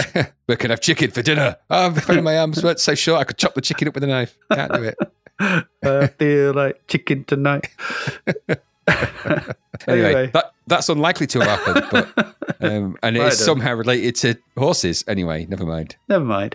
Uh, 5th of June, Channel 4 airs the Thames documentary Waldheim, A Commission of Inquiry, a programme investigating the history of the alleged Nazi conspirator Kurt Waldheim. Mm, chirpy that. I, I, I tend to I- at this point in my life, I was staying away from those sort of shows on TV. Yeah, I didn't watch it. quite I, I, distressing. I had a bit of a read about Kurt Waldheim. He seems to have a bit of a dubious individual. Um, he was president of Austria or whatever. He was, in, you know, he was. Um, yeah, I, He was the only person, the only, from a quick read, he was one of the only people, or the only head of state that the US went, yeah, you're not coming in here because um, cause you're a You're a war 'un." criminal. you're a bad one. Uh, he was also um, uh, head of the uh, UN at one point as well. Very strange. Goodness, that's what I mean. I, I, I and I'll tell you what, I, I've been revisiting that podcast that you recommended, actually, the histories one. Oh, hardcore history. Hardcore History. So I've been listening to the um, Good, the Supernova from the East. It's good, isn't it? Um, It's it's good, but I'm so horrified by what I'm hearing. I have Oh, to take it in it's short, so bl- bursts. It's it's Yeah. absolutely horrific. Yep. So and and I, I remembered why I don't genuinely like that. You know that entire anything to do with any of that, whether it's Nazis or whatever, because of the horrific atrocities you hear about, and I find them quite upsetting. Yeah. So, um, but I had also got an early of I, I didn't I tended to stay away from stuff like that. I noticed actually, well, as we've been going through this, I seem to be watching a lot less TV around this time. Um, I just noticed that over Yeah. the past few TV things, a few films, but mostly a lot of the TV is just completely bypassing me. So I, d- I don't remember seeing that, but I imagine it's probably you know not. I think it, I think TV it's just a part. I think that's just a um a. I mean, by what what we at June 1988, you're 15, I'm 16. Um, Yeah. so it's a, it's a it's a growing point of going out more, doing other stuff, yeah, programming the company. You know, we're just not. Yeah, We've tuned away from the watch a lot normal telly, TV yeah. stuff. No, yeah. it wasn't like you just stay up with your mum and dad anymore. You were like, I'm not doing that. I'm going Yeah. upstairs and do my own thing. Yeah, I wasn't going to sit and watch Waldheim with my mum and dad. They, they probably did watch it though. They were quite into that sort of stuff. Yeah, Like, not in a bad way. They were into the. Sounds awful. They were into Nazis. They were into watching TV programs about things like that. Yeah, no, it's fair I want enough. to be clear on that. yeah, yeah, yeah, just just so it doesn't get taken out of context. Yeah, no, there's no, no one any contextual crazy on that. No, no. Um, 11th of June, the Nelson Mandela 70th birthday tribute concert concert is staged at Wembley Stadium, London. It's broadcast to 67 countries worldwide to an audience of 600, sorry, 600 million. In the UK, it was broadcast on BBC Two. You'd think it'd be on BBC One, wouldn't you? There you go. Yeah, um, it, it, I, you know what? I looked at the the links that you'd posted for this. I have absolutely no recollection of it. No, None. n- neither do I. When did this Absolutely happen? not. There's some huge names at that concert, and I'm like, how did how did I? I mean, I've watched all the others. How did I miss that? Yeah. Did you read the story Weird. about Stevie Wonder turning up and the, yeah, the, yes, I the, did. lost his backing music? So Tracy Chapman went on a second time and yeah, he came on in Tracy the Chapman. end. Yeah, good for Yeah, Tracy Chapman though, because he sold two million albums on the back of these. back Yeah, of apparently, he was in tears. I mean, Stevie Wonder's an amazing singer and musician. So, but um, and I can imagine that you know that that loss is a bit crazy. That, that with the pressure that's on you for something as important as Yeah, that. yeah, yeah. But um, no, I just it completely. I mean, I knew nothing of it, nothing, which is crazy because there's loads of stuff in there that's quite good, and there's loads of footage of it on YouTube and stuff. So Yeah, I imagine there is, but no, rang no bells. And I was like, was there? Okay. I mean, maybe we just maybe we just, we just live aided out at this point. well, point. it's on a it- is, but it's also on a marginalised channel. BBC Two isn't isn't the go to channel for like you said. It, you'd have thought that would have been a big BBC One thing because, Yeah, but no, it wasn't. It was on No, and now on. BBC Two. It was on that. yeah, it was. 20th of June, TVS and Channel Television commenced 24 hour broadcasting. The Well, they, they call it that. It's, the, the TV they, they were they were outputting something. Yeah, Job Finder. exactly. They were outputting stuff. Oh, we'll give them that for 24 hours. Broadcasting is a very loose term for what they put out. yeah, the equivalent the equivalent of the Belmont Tower was putting something out, but whatever whatever it was, we have no idea. I know, and if you think it's things like Job Finder, I mean, that's just they may as well have just pointed a camera at the sort of the lost and found board on the in the local supermarket at Tate's because that had a few How- jobs in that people wanted. How long was it until, um, or did they ever start? You know, there was, obviously there was Job Finder, so there was pages from Ceefax and Oracle and Teletext and all that sort of thing. Did they ever start doing like? I'm sure they did, like Lonely Heart stuff. Yes, they I'm did. sure they did that They of, did. A, of an They did, evening. yeah. You know, you could you could have your own Lonely Hearts thing come up and Yeah, there was. Yeah, there was. In fact, there was. It, it, eventually, that became like a late night TV thing, didn't it? It was. yeah. But I'm just wondering on, on things like. Oracle or Teletext or Ceefax, Yeah, was there a like early version of Tinder? Yeah, there'd been them crazy old descriptions that they used to have. You know, instead of it just being a picture of someone's face and Yeah, adopted GS, through GSH. filters. Yeah, now it'd be yeah, exactly a good sense of humour. Yeah, forty-one year old probably a crap that world joke with it. Toilet trained, uh, all that kind Cuddly. of thing. One careful owner, Yeah. yep. Uh, yeah, they did. really that, good at they? laying patios. Um, God, that went dark. why? He could just be good at patios. Don't have to be a bloody murderer. It's a Fred West reference if ever I've heard one. You associ- associate patios with Fred West. That's a terrible thing. I do. He's ruined them for me. But to be fair, you did hire the Fred, Fred West Patio Company to put your patio in. I, I did. Yeah. Yeah. yeah. Never, never lift a third patio slab. Whatever you do, for God's sake, don't. Wobble, it's wobbly for a reason. Yeah. Very wobbly. Um, 20th. No, I've done that one. 21st of June. BBC One is Crystal Clear, a film based on the award-winning play of the same name that deals with the subject of sight loss. Chirpy. Chirpy. I think we're having a real more chirpy happy vision. June, wasn't it? Bloody hell, happy Yeah. June. It's flipped from BBC One, you know, and the, the guy's going, well, I can't say a thing really. It's very difficult. Obviously, there'd be more, probably more to it than that. the to worst BBC thing Two, ever. and you got you got Stevie Wonder, a blind person crying, and then Yep. flip to uh, any of the other channels. ITV, you've got you know the, the simulcast, and then it's just not very good, is it? No, it really isn't. No, I Um, didn't see any of that. No. Um, new shows for the month. Uh, 4th of June, there was The One Game. The one 19 game? Um, this was a four part 1988 British television drama serial. This sounds really weird. Produced by Central. It was set and filmed in Birmingham, starred Patrick Malahide, Stephen Dillane. Oh, uh, uh, so Nick Thorne Dillane is a businessman who's achieved success by marketing games. My senses went off automatically at this because anything early TV about people in games like, mm, this sounds dubious. He finds himself drawn into a reality game No, uh, by his former business partner, partner Magnus, whom Nick had forced out of their games company after its initial success. Called The One Game, this sees Nick take on a series of challenges which force him to explore his past while both his professional and personal life come under threat. I've noted it sounds like a shit Krypton factor. Um, it does mixed with uh, crappy bloody. Um, it's got a sort of a. Scrooge sort of vibe. Yeah, it. but filming took place in the winter of that. The production aimed at a surreal rather than a fantasy atmosphere with an emphasis of only including narrative elements which could occur in real life. What does any of this mean? Writer John Brown worked on Arthurian theme into the scripts with the idea that the story is about what would happen if Arthur said to Merlin after he'd helped set up the kingdom, Get lost, I don't need you anymore. With Nick Magnus as Arthur and Merlin, respectively, images such as a knife thrown into water and a woman's hand rising from a lake were likewise based on the legend of Excalibur. The theme songs, Saylon Dola, and other incidental music by series composer Nigel Hess built on the use of Celtic mythology by incorporating Welsh sounding gibberish. Now, that's from Wikipedia. I didn't write that. so it's not actually Welsh, me. just Welsh sounding gibberish. So, uh, you know, just that. What? What, was this? You know exactly what it was. This guy was like, "So what's what's this about then?" One minute.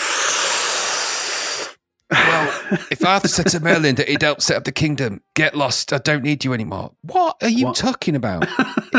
This is about some video game, is it? Or some games game. company. You're some, I thought you was a marketing person from a game. What's this reality game thing? Yeah. Yeah, but but you know, So what a- are you? Why are you injecting me with? Oh, but they speak Welsh, although it's not Welsh because I don't know any Welsh. Yeah, cause does anyone speak Welsh? No. Well, just make it sound Welsh. What does it sound like? I don't know. Spitty. Just gibberish, crazy Spitty. gibberish. Just say Ponty a lot and lush, and you, you'll probably be halfway there. And Yeah. And Al Nathrak and all you've that. Gone all, you've gone all Klingon. you've gone too far out the other side. You've gone into Yes, Klingon. exactly. You said there's a direct link. There is a direct link. Anyway, No. that sounded weird. I don't know what it was. It is weird. Yeah. Good. Uh, 6th of June, Mash's Adventures. No Ran idea. for 20 years. show. Must be. Ran for 20 years. Never heard of it. Never heard of it. What's going Mash's on? Adventures. Never heard of it. Um, couldn't find anything on it either. 8th of June, the movie game. This ran for seven years. And again, like you, remember nothing of this, but I would have, I would have thought I'd have been all over this. Yeah. It's a United Kingdom children's game show. It ran from ran for seven years. It's a format. It's three teams of two players answering questions about films. It's right up our street. The team with the fewest points at the end of the first round are eliminated. The other two teams move on to a board game style end game. The winning team could, depending on the points they earned, move on to the series final. And the winner of that would win a film related prize, such as meeting Steven Spielberg. Each show features a celebrity guest. Do you know, it's making me think that what was that really weird game that was on BBC? Not the movie game, it predates that. With had the talking plant. Oh, um, the, Well, the, didn't puz- talk, puzzle, the puzzle game. Yeah, what's it called? The, The puzzle game, was was it?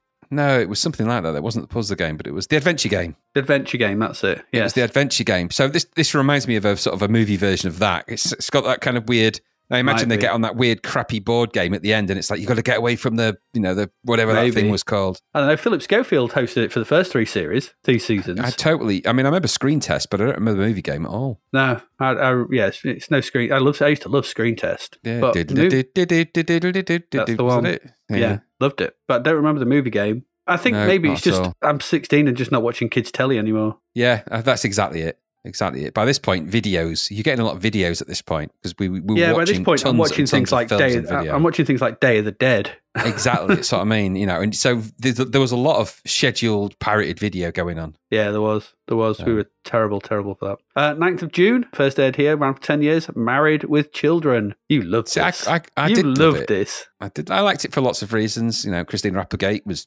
several. That was them. a yeah, yeah, yeah. I remember that being a, Um, a reason. So, and it was quite funny, and it was quite crude. Uh, Uh, it, no they, they tried to they tried to take it off the air. I mean, it's pre, it's a pre Simpsons Simpsons in a weird way. Yes, it is. Yeah, it's the it's the early douche dad, isn't it? You know, the idiot Yeah, dad. totally. But he, um, th- you know, it was quite challenging for it to be on. It was a Fox show, wasn't it, in the US? Which is, you know, you, those you wouldn't say those words now without spitting. But it was a Fox show. It was controversial because of its some of its themes and some of its some parts of it were quite rude. And now in America, the TV was very conservative Yeah, um, at this time, especially. And so Yeah. anything like that that was challenging to the sort of you know the family ties kind of niceness. It wasn't Mhm. anything like that. It was dysfunctional family, snide, you know, married couple that hated each other. Really, no, really annoying, nosy neighbours. It is quite funny show, yeah, um, it is. and um, obviously, what's his name? Ed uh, O'Neill, isn't it? Ed O'Neill. What was the Ed, um, Ed O'Neill's is really good in it. yeah? What's um the wife called? Peg. Peggy, yeah, It's um Kate, Katie Seg- Katey Sagal. She's uh, the voice of Leela from Futurama. Yeah, she's she's in quite a lot of stuff actually. She's appeared all over the shop and stuff. She even appears in a recent show called Dead to Me with Christina Applegate. So she's in the later. She plays. She's, Yes. she's not. So she's plays. She's good in that as well. So she's just a good all rounder. She's a really got got one of those great voices, and of course, Yeah. she's the lo- lovely Leela. So, Which uh, one? But no, I, I do. world? I do. I, it doesn't really resonate now. It's a bit like an uncomfortable show to watch now because of the some of the themes are really sexist and Uh, yes, very just- much so. Yeah, you know, it's it's, It's like trying to. well. if- no, it hasn't. It'd be like sitting and trying to watch a, you know, um, in sickness and in an health or something like that. You just can't watch them now. It's just not possible. no, no. Um, you can't watch them. And and Married with Children, there's some episodes that are funny, but not for those reasons. And he is always the dumb idiot in it, and I think that's often lost. Um, you know, he is he is might be a belligerent, stupid, sexist idiot, but he is an idiot, and he and he, he is treated that way by everybody, and he's never he only ever really comes good because of his snidey stupidity. yeah, and I he, think that's you know it is lost in it a bit. That he goes on. He went on to play the um the dad in Modern Family, didn't he? he did, yeah, he's, and he's good. He's actually pretty good in that as well. yeah, he is. Yeah, Really but you can see that's kind of an evolution of that kind of character Yes, a little bit. I think. yeah, it is. He's almost a granddad version of that character. Yeah, um, and he appeared in a film as almost the same guy as well. It's a, I think it's a, um, yeah, yeah, it's a bit like an Uncle Buck type film. yeah. Um, I can't remember what it's called now, but it was a, it was basically Uncle Buck with that Ed O'Neill in it, playing a guy that has to take a kid from school back home for the Thanksgiving or for Christmas, I think, and the kid hates him, so they end up having a massive dust up on the way, and loads of stupid stuff happens, and kid Uh, runs away, and oh, what was it? um, What was it? can't what it's called now. But yeah, he's really good in that as well, and that's actually a film I'd recommend you track down. There's some really funny moments Little. Giant. Is Little that driving me crazy? I think. Driving me. Uh, I've got. It's driving me crazy. I don't know. Don't think it is. 'cause it's not in his uh, list of films. Oh, was it, it was called Driving Me Crazy here. It was called something else over there. Oh, I don't know. Anyway, but yeah, that so track that down. It's quite good, and he's good in that, and he plays the same guy essentially in that. And he's also in uh, Wayne's World, of course. He is in Wayne's World Makes 1 little and 2. cameo in Wayne's World. Yeah, he makes a little cameo in that. So He does, yeah. good. That's good. 9th of June, same day, Tumbledown Farm. nope, Eh. no. uh, 12th of June, The Storyteller. I got this mixed up. I thought this was the I'm the Storyteller, and my stories my must be told, must but it's not. told. This is uh, the series retold various European folk tales, particularly ones considered obscure in Western culture. It was created with a combination of actors and puppets. This was Jim Henson. The framing device had Yes, an old storyteller, but John Hurt, sitting by a fire, telling each tale to both the viewers and to his talking dog. Yeah, It's a realistic looking puppet, but brown and blonde poodle pointer, poodle pointer, performed and voiced by Brian Henson, which acted as the voice of the viewers, was written in a language and traditional style in keeping with old folk tales. I remember it vaguely because I, I I remember I seeing remember John it Hurt. because yeah, yeah, because I remember John sitting by the fire and I remember the dog. yeah. So and anything Henson normally it's it's going to get some airtime somewhere in my life. So Yeah, bound to. It's like Fraggle Rock in it around that time. oh, I love Fraggle Rock. And I, I really like the recent Muppet show that was on as well. The re, the most recent one, Muppets Tonight. I thought it was hilarious that, but it's just me. Fair enough. It probably actually was just me because I don't think anyone ever liked it. I didn't even know there was one. Um, 19th of June, a very British coup. I remember the name, but I don't remember anything of it. I had to look up, look, No. looked it up and what the story was, and I was like, nah, this means nothing No. to me. Based on a book, changed the ending. It's something to do with nuclear uh, power plant going wrong and a uh, change of, you know, it's whatever it is. It's a British sort of drama about politics. yeah, Based on a not book. my cup of tea. Nah, not mine either. If it was called a very British poo, I probably would have watched it. or if it was about um, like a, a load of pigeons living in a loft, a very British coop. It probably has. Someone has done that. I'm sure of it. You're a very British pigeon. Hmm, I know. Ah, I'm having your sugar. Get out, you dirty sky rat. um, if you went out, um, as we often did, and went to the cinema on the 10th of June, you could have watched Overboard. Um, Could have. You could have. Um, I didn't. This is Kurt Russell and Goldie Hawn. Uh, she's right. Yeah, I think it is where they met. Yeah, they married later. And they're still married. Yeah. Yes, they are. Um, I have seen it since. Uh, this hasn't aged well. And there's actually a there's a recent remake of it, wasn't there, where it was the woman kidnapped the man. This is a film about kidnapping and gaslighting in it. It is essentially, yeah, yeah. He lies about. He traps her on a boat, doesn't he, or something? I think. Yeah, she she knocks she gets knocked out and loses the memory, and when she he rescues That's her and, tell, and, and sort of pretends that she's she's his wife and mother, mother That's to his three kids. That's right. That's right. It's like that's not good. Yeah. That's kidnapping. You get arrested for that kind of thing. Yeah, she's quite horrible, isn't she? In a, in a normal persona, but she's nice in a non I think non-memory yeah. persona or something like that. Yeah, it's a, it's a film about you know realizing the um the error of what's, your ways. and he lives in like a house, doesn't he? And, Yeah, I think do they live in like a boathouse or Yeah. something? yeah, I can't remember it. It's that long ago since I saw it. That's the kind of film you'd have taken your girlfriend to see. I didn't have one, so that never happened. No, I didn't have one at that point either, sort of thing. But if you did, you'd, you'd take her through and watch her through gritted teeth. You'd be thinking, "Come on, Kurt, pull out a gun and do some Snake Plissken stuff." and I would never have gone to see that with Gary ever. You'd want to hold your hand, and that's never No. something you'd want. No, never did- gone see. I mean, that. I've seen, saw many films with him, but not that. Thank God. Not that one, no. No.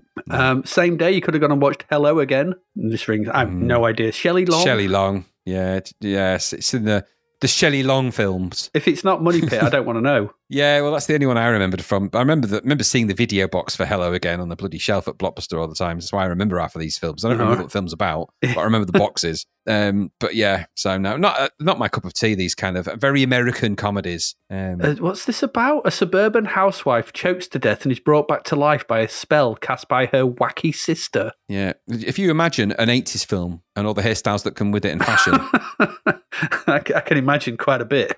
yeah, that's it. Shoulder pads galore in that. I imagine that sounds very similar to um, uh, what was the uh, Richard? What's his face did Back to the Future with, and he did that one with Meryl Streep and Goldie Hawn and Bruce Willis. Or, um, Death Becomes, Death becomes her. her. That's yeah. a bit similarish. Yeah, similar actually. She they drink the liquid in that from the you know the what's who's this who's the famous woman who's the sort of witchy woman in that Meryl Streep. Isabella is no it's Isabella Rossellini isn't it? She plays the I don't know. drink my potion woman. Yeah, no, she's famous for wearing very little in that film. Ooh. Very little. what's his what's his name? Who did? Um, I forgot his name completely. Robert Zemeckis. Zemeckis. Robert isn't? Yeah. Zemeckis, yeah. Um, week later, on the seventeenth of June, you could have gone and watched Shy People. Um, Just what? Just generally? Just Yeah, they don't like it. They don't like being watched. That's why they're shy.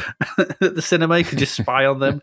Uh, a New York journalist visits her distant cousin for the first time to write an article about her hard life in the bayou of Louisiana. Journalist's wild drug addicted daughter just adds the tension between two families' cultures. Don't take your girlfriend to see that one. This is not a film that I would have look, looked at in the you know the listings and gone, "Oh, No. that's for me." So now, if it came to a for me. choice, if I was going to go to the cinema to see a film with podcast friend Gary, and it was a choice between Overboard and Shy People, I'd have to go to Overboard, even though he would take Goldie Hawn as a as an instruction as opposed to a film star name. um, but I, that, I, out of the two, I'd you know with the lesser of two evils. evils. saying he's got a golden horn. No, he'd just he'd see those words, and that's he'd take that as a command. Goldie horn. Okay, I don't know what it would mean for him, but I don't want to find out exactly. A week, a he, had, he always had sticky hands. Remember? very sticky hands. Um, 24th of June, you could have gone seen the best film of the month, uh, Throw Mama from the Train. Yeah, you could have gone to see it, I suppose. Good film, this. I really like yeah, it. it's, It's, it's all right. Yeah, it's, it's Um, all right. Danny DeVito directed this. It's about a bitter ex-husband who wants his former spouse dead. I put upon Mama's Boy. That's DeVito. Uh, It's Billy Crystal as well. Billy Crystal is the ex-husband. Yeah, Danny DeVito is put upon Mama's Boy, and he wants his mother's dead. Who will pull it off? Uh, as I note, it is a reimagining of Hitchcock's Strangers on a Train. Yeah, Um, I much prefer. Yeah, I mean, Strangers on a Train is a classic Hitchcock one, but this is a fun. Yeah, it's this, all is, this is fun. Um, it's a good film. It was the 13th most successful movie of 1987 in the US. Wow. Um, I've noticed, which just goes to show it's June. It just shows, it just for people who are listening may not realize, it goes to show how long it took for films to cross the Atlantic back then. Yeah, exactly. We didn't just get them, you know, streamed. You had to wait ages. And Danny DeVito directing, you know, and he's in it, isn't, it, isn't he, as well? He was quite a Yeah. bankable actor at this time, wasn't he? He was in quite a lot of big stuff that he directed. And I always forgive Danny DeVito because he did Matilda, and Matilda is ace. So Yeah. I mean, he's, he's brilliant because he's. I mean, recently he's been in what's his face, he? Um, uh, uh, what's the the comedy that's going on forever where they're all horrible to each other? Uh, oh, something Philadelphia. yeah, is- uh, always sunny in Philadelphia, and he's just Yeah, yeah. fantastic in that. So you know, and he was great. I mean, even going back to stuff like Taxi, Can I trouble you? Can I tr- trouble you for an egg? which is he climbs out of that uh, couch naked. he's always good in whatever he's in. In all fairness to him, Yeah, like I said, even going back to things like Taxi, there's actually a nod to Taxi in this, where he, uh, the taxi that he he um, he orders turns up, and it's the taxis from the the show Taxi. Huh. So yeah, and, and he was. I was reading some about this. He suffered from the flu while directing it, and he said the things that got him through were uh, cigarettes and chocolate. fair enough.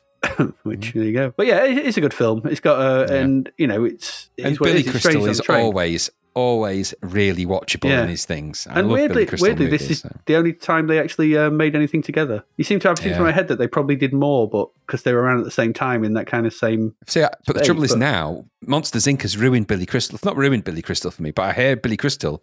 I see that little green one-eyed thing in Monsters Inc. True, you see the Frognum. Think romantical thoughts. You do. He's, Um, he's honestly because he's ace. He's such a great actor, voice actor. He's even good in Princess Bride as well. There's a good cast of people in that. Go and watch Throw 'Em On from the Train. I might watch it again. Actually, I might have to bit of a revisit for some. it's fun. It's just a good, Yeah. good, you know, good. Bit- bit At dark as well because they want to kill people. Um, It's fun, and it's got a great uh, pan to the face moment. Uh, I mean, that's it. It's got a great pan to the face moment, which just comes from a great line. this is when they're in the kitchen. Uh, it's the bit I always remember. It had me in hysterics when I first watched it, but it is Okay. really good. I'm going to watch great sound effect. I like a, I like a good pang sound. I. Yeah. Um, finally, 24th of June, you could have gone seen a handful of dust, which Could've. you, you could have just picked it up out of the dirt and just blown it out your hand. it's probably been just as useful.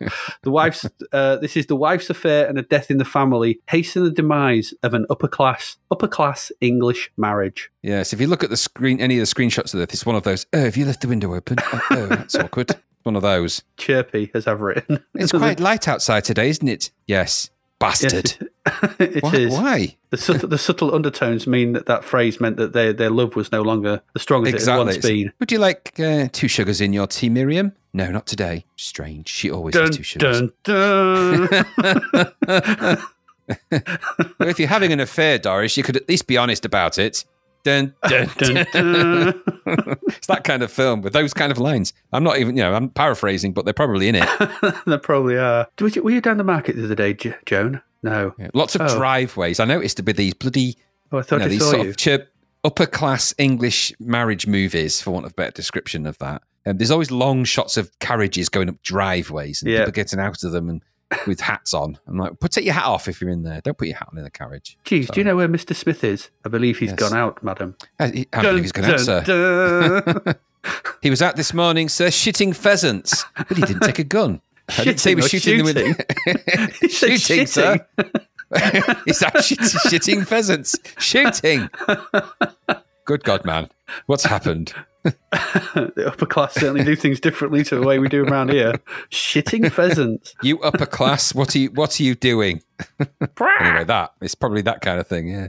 Indeed, right. That was it. That's your lot. So uh, uh, it was a, a, a, a, month where we didn't know a lot about uh, No, horse, ra- well, horse racing, no. Nazis, a big been out. concert. June. It was. It was probably a nice day. Chirpy stuff of uh, people going blind. You could have watched all all night on certain areas. Programs we never heard of. Um, apart Married with Children, and and that was it. And a film, a couple of films, only a couple of films we'd heard of. In I'd be hazarding a guess that at some point during that summer, I would have been very angry about cycle counting and raster time at some point. so that's probably what was probably what was on my mind at the time. During that three years. yeah, it's it's a very anger-inducing thing when you when you get when you get a cycle bug or a bad line. You're like, that. Why are you there? yep, I, I've witnessed you know, that. I- and unlike half the game design teams that we've seen, I don't accept them. No, no. Well, there we go. That's your film and TV for June 1988. We're going to go away, take a quick break. We'll be back in a little bit where we've got four more games to come up. We're going to round off. That's it. Is this that's it? Is it for rounding off June? Yeah, yeah, four more. Yeah, Yeah. that's it for June. Yeah, goodbye, that's June. it. I don't think there's any crap bets, but we've got the charts, um, and then we'll see what's coming up for July. So uh, stick around. We'll see you in a bit.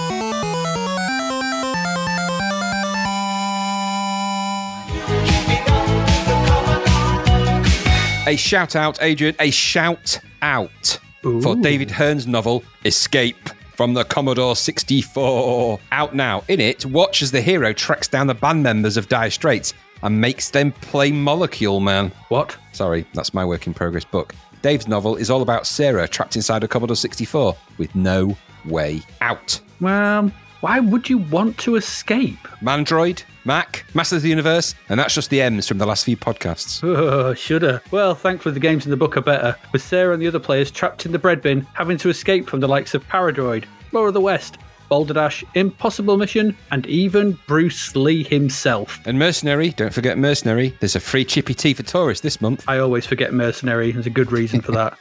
anyway, this is out on audiobook too. See if you can find all 50 odd classic games. That's Escape from the Commodore 64, available at Amazon, Audible, Kobo, Book Depository, everywhere, even on Targ. but not on Lave or Dizzo. Or Lave. No. Lave to the rhythm. That's a huge hit there. Lave to the rhythm.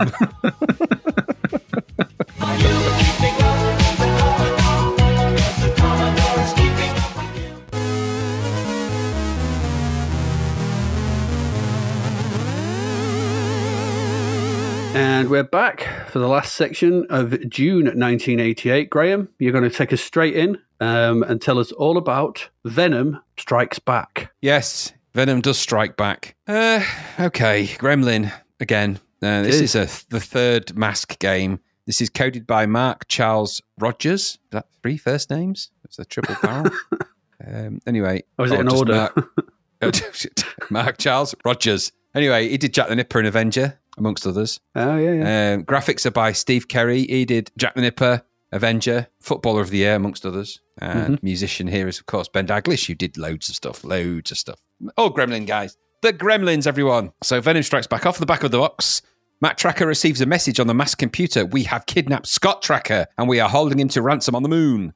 Unless you surrender your entire forces to Venom, you will never see him again. Signed, Miles Mayhem. You could just write Miles Mayhem. You'd have to put signed at that. It's very formal. um, Matt is faced with a terrible dilemma. Have you seen Mr. Smith recently, Marjorie? No. he's out. With, he's out. He's got a letter was signed by Miles Mayhem. Who is this Scott Trakker? Never heard of him. Um, anyway, um, Matt Trakker is faced with a terrible dilemma. To agree to Venom's demands would give them total control over the Peaceful Nations Alliance. Um, but to ignore their demands would surely mean Scott's life. Can you, as Matt Trakker, rescue Scott and return him safely to Earth? Earth, Earth. I did that bit for dramatic effects. Good, wasn't It was very good. Um, dun, dun, so- dun. Mask, in case you've forgotten, by the way, Mask are the Mobile Armored Strike Command, and they're led by Matt Trakker. They're always battling the criminal organization known as Venom. That's the vicious evil network of mayhem, in case you've got that. Um, That's, a good, that's actually quite a good uh, uh, acronym. I, I like that. Oh, Venom. Very evil said, network of mayhem. Is it really stand for that? vicious evil network Vicious of mayhem. evil. Yeah. Yes, it does. Vicious evil it's very network James of. Bondian, isn't it? Because they have Smersh and Spectre, Yeah, but yeah. they don't have Venom. And what's the one in the Marvel movies? The the one with the octopus logo. What are they called? Uh, Hydra. Hydra. Yes, Hail Hydra. Um, Hail Hydra. Anyway, Hail Hydra. Don't say that though, because you know it's bad. Anyway, um, so yes, that's the plan. You've got to in, in this game. Matt's son has been kidnapped by Venom and taken to the moon. You've been given this ultimatum, and uh, you've got to disband Mask and leave the world at the mercy of Venom, or never see your son. So, what do you do? What do you do? What do you do? Obviously, you set off for the moon, where you, and there you've got to overcome the defenses of Venom's base, rescue his son, and steal a rocket to get back to Earth. Simple, simple enough. That. Uh, in its quest, he is helped by special masks that give him special powers. Special masks would be rubbish if they didn't give you special powers. Just put one on, it's like zap. Oh, it just said the word, didn't do anything. Um, for example, one mask will give Matt the ability to shoot bullets. uh, others will allow him to fly, pass through solid objects, or past solid objects. That would be helpful in space. You'd probably get constipated. Um, float across bodies of water, that kind of thing, get invulnerable and all that. Laser tracker. Um, and his quest for Imodium. full of um, nutty bits. Anyway, you can only carry four masks at once, and you can only use one mask at a time. Each mask has a certain amount of energy uh, or bullets, and so obviously, as you use it, this is reduced. So you've got to keep replacing them. The end of each level, as Matt progresses to the next, you get a code word. Handy that. I do like it when they do that in these games. It's a nice thing. Yeah. Uh, so when you get the code word, you can have to keep replaying all the levels. You can just go from where you left off on that level, at least anyway. And that's nice. Nice. Nice. So uh, okay, um, it's kind of a, it's a it's a return to the stumpy medium res man. Um, yeah. Stumpy Joe, I've called him. So Stumpy Joe is back. The game is akin to Game Over and that kind of thing. Um, the game Game Over. You start on the left and you run to the right, generally avoiding stuff that constantly attacks you. You can collect extra weapons, as I said, masks and gadgets that help you, and you can select those with the keys one to four. And the mainstay of each level is to run to the right.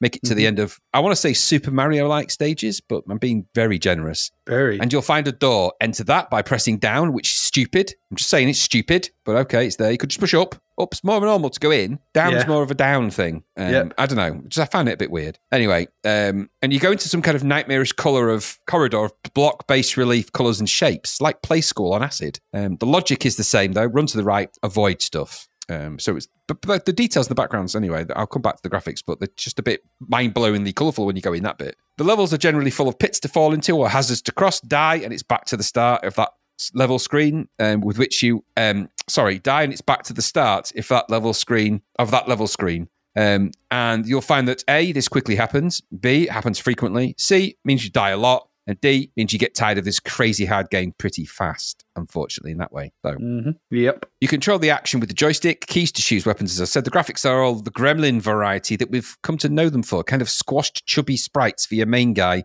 and enemies of various types assailing you a lot. All in that kind of C64 blockiness and colour type that mean they look puffy. I might be allergic to bee stings or animal fur, I thought. um, so they're having some kind of anaphylactic reaction. Um, I mean, this is part Future Night, hints of Bounder. It's a bit of a Franken game, to say the least. It's playable if you can stand the difficulty and the game design that doesn't really deviate from run, jump, avoid. It's playable, but at full price and after two crappy games, w- would anyone have taken the chance to buy this third game and think this is the charm? This is the one. Well, Um, third time. so- third time is the charm. so the main issue here is that the game belies the founding material, I think, again. So, and I feel like I'm repeating myself. These sort of things are fairly rudimentary in terms of good versus evil, baddies and goodies, the actual, you know, the mask universe, as it were. It doesn't have to just be a run, gun, and rescue type thing. It- you could you can think outside the box a little bit here. Um, there's mileage in thinking outside of all of that and creating something more compelling, given that source material. It feels to me like this is source code that had been hanging around looking for a game. Graphics, as I said, um, quite they're actually they are squat, um, but they're okay. They're not terrible. Scrolling's okay. The, the actual gameplay itself, it's obviously clearly using the Gremlin engine, um, and in that sense, you know, there's nothing too bad about it. It's it's like Future Night sort of movement and style in that way. It's like that kind of thing. So, and those things aren't broken. They work, but mm-hmm. it's just a little bit dreary. Colourful, but the gameplay is just dreary. I don't really go for this kind of running and going across and running and going across. It's not the first one we're going to, only one of these we're going to play like this. I don't see the connection between Venom and Mask. I don't see, other than the fact you pick up masks, I didn't see a lot of, I just, it just felt like they'd bolted some other bits of game that they may have had lying around together. And this, I don't know, it just, I, it just felt like uh, this was a deal that they had around the release of three games, and that this was, you know, this was the third one, and they just, you know, this was thunked out of the the machine that could produce them. Zzap seemed reasonably impressed with it. I have to say, they gave it a seventy percent score. I wasn't so convinced. I felt it felt like an expensive game for what is essentially another Run Seeker Void a game type which Gremlin have done a lot of, and all at the average to okay end. This is not this is no better than Future Night. If you want that kind of explorer jump and avoid stuff, Future Night's probably better because you're not going to die as often and get so frustrated with it. But I never had a lot of time for it. The display itself inside of the game, graphics are okay, everything you need's on the screen, but I don't know. It's just all a bit fudgy and a bit allergic and a bit mm, just I don't- just didn't, it just didn't feel like it was a game that had mask and the adventures of Matt Trakker trying to rescue his son really at its heart. I think like that had been just applied to this because it kind of fit the bill. And I didn't really think much of it more than that. 10 quid's a lot for it as well. But I would never have tried my look at a third game from Mask after the first two were so awful. But what did you think? Uh, yeah. I mean, I, yeah. I mean, I don't have any affinity for Mask anyway. So the actual content of the game itself, you're right. It could have been something more interesting, but it is what it is. The problem is, is with a little more restraint, restraint, and a lack of the patented Gremlin constant enemy sprites, this could have been a decent left to right run and gunner. It could have been all right. There's some nice ideas in the levels, um, in the way that I like the bridges, just the way that they sort of you have to time your jump, stuff like that. So there's quite some nice, uh, okay bit. I like the addition of masks to give different powers and health boosts, and you can use them when you want. So again, giving the player a little bit of thing. This, there- there's some good ideas here. The problem is, and but it's like you know, instead of having prescribed enemies like the best of these kind of games, so that you kind of know what's coming, you kind of learn it. It just throws an endless morass of nonsense at you. None of these enemies make any sense. Missiles and bombs and stuff, and oh, it's just nothing makes sense. It looks and sounds quite nice. The music's good. The Ben Daglish piece of music, yeah, like you said, it's squat but colourful, um, medium res, but it's animated well. It's fast. It runs smoothly. You know, not, not all those things we kind of come to expect from Gremlin. There's a good code base under all this. We, they've always had that. But within five to ten minutes of this, you're just worn out. You're worn out by the bombardment of enemies and stuff. Just stuff.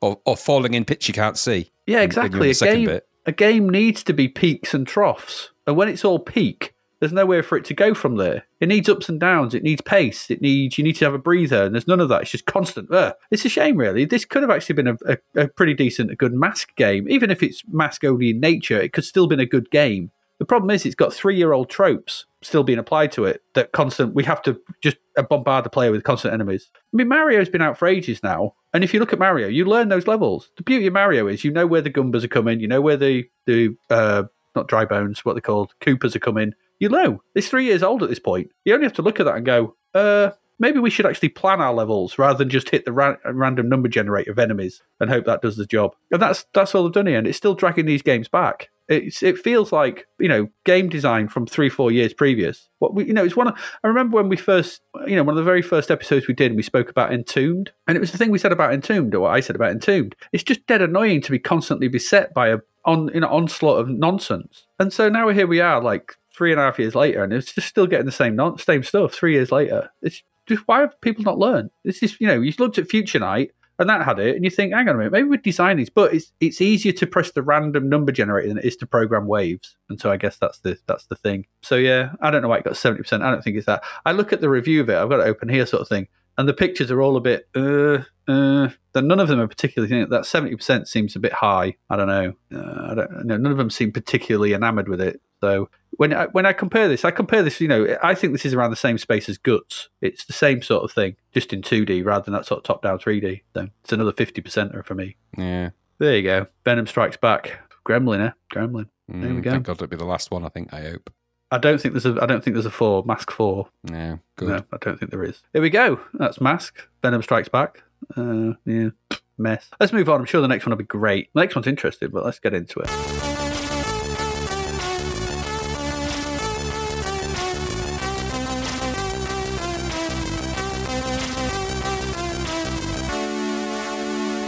The next one is Gothik. We looked at the uh, crap for this last month. Um, this was Did the, uh, confu- Vikings. It was the uh, ang- yeah, smooth Vikings and the confused gorilla. Um, is what It's a it? sentence you wouldn't have thought you'd have said. When I woke up this morning, it was not. No. So, all right, this is Druid three somehow. Who knew? Um, three. yeah, Oh, oh dear. yeah. So I'll get into this. This is odd. It seems from none of the input of either Dene Carter or Andrew Bailey, who are responsible for Druid or Enlightenment. Indeed, this seems to have originated on the Amstrad and Spectrum, as it was created there by Paul Hutchinson, who had converted the first two to the Amstrad. So, indeed, this game this seems to have been made and released on the Amstrad in 1987. And then converted by Gavin Raeburn. Yes, that Gavin Raeburn. Raeburn, Raeburn, Raeburn, Raeburn Raeburn. Uh, to the C64 in 1988. So, considering Enlightenment came out in like November, November 87, this came out sometime mid 80s. It's weird. God knows what the timeline is for this one. Um, I actually reached out and asked Dene Carter on Twitter if he knew anything of this, and and,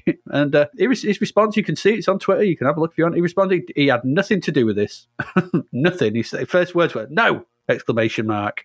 Like, okay, and he said he he was he thought that this one nicked some of his graphics and font use. So don't think he's particularly happy Okay. about it. But it definitely had nothing to do with the original with the people who brought us Druid and Enlightenment, and it shows. Fair enough. Um, but yeah, so weird thing. I mean, because uh, uh, when I started playing this, so it was this, it was the story that sort of took me off to it. It's a knockoff druid. He used to scouring four towers for the druid Hasrinaxx's body, and it's Hasrinaxx. That's an unusual name. That's where I recognised it from. Is which has been split into six parts by an evil magic lord who has laid claims to the lands of Belorn. Each of the body parts is guarded by a mighty demon, and finally, the evil lord himself has taken to wearing the druid's robe, because I guess because it accentuates his body in all the right places. You know, those druid's robes are nice and nice and uh, tight. Anyway, onto this land wandered a noble hero, either O- Olga or Olaf or Ulfer, as it is miswritten in the manual. It says Ulfer, not Olaf. There's loads of spelling mistakes in the manual. If you want to go have a look, by the way, tons. There's loads of them. It's really badly written. Anyway, Olga or Olaf heard their name whispered on the wind.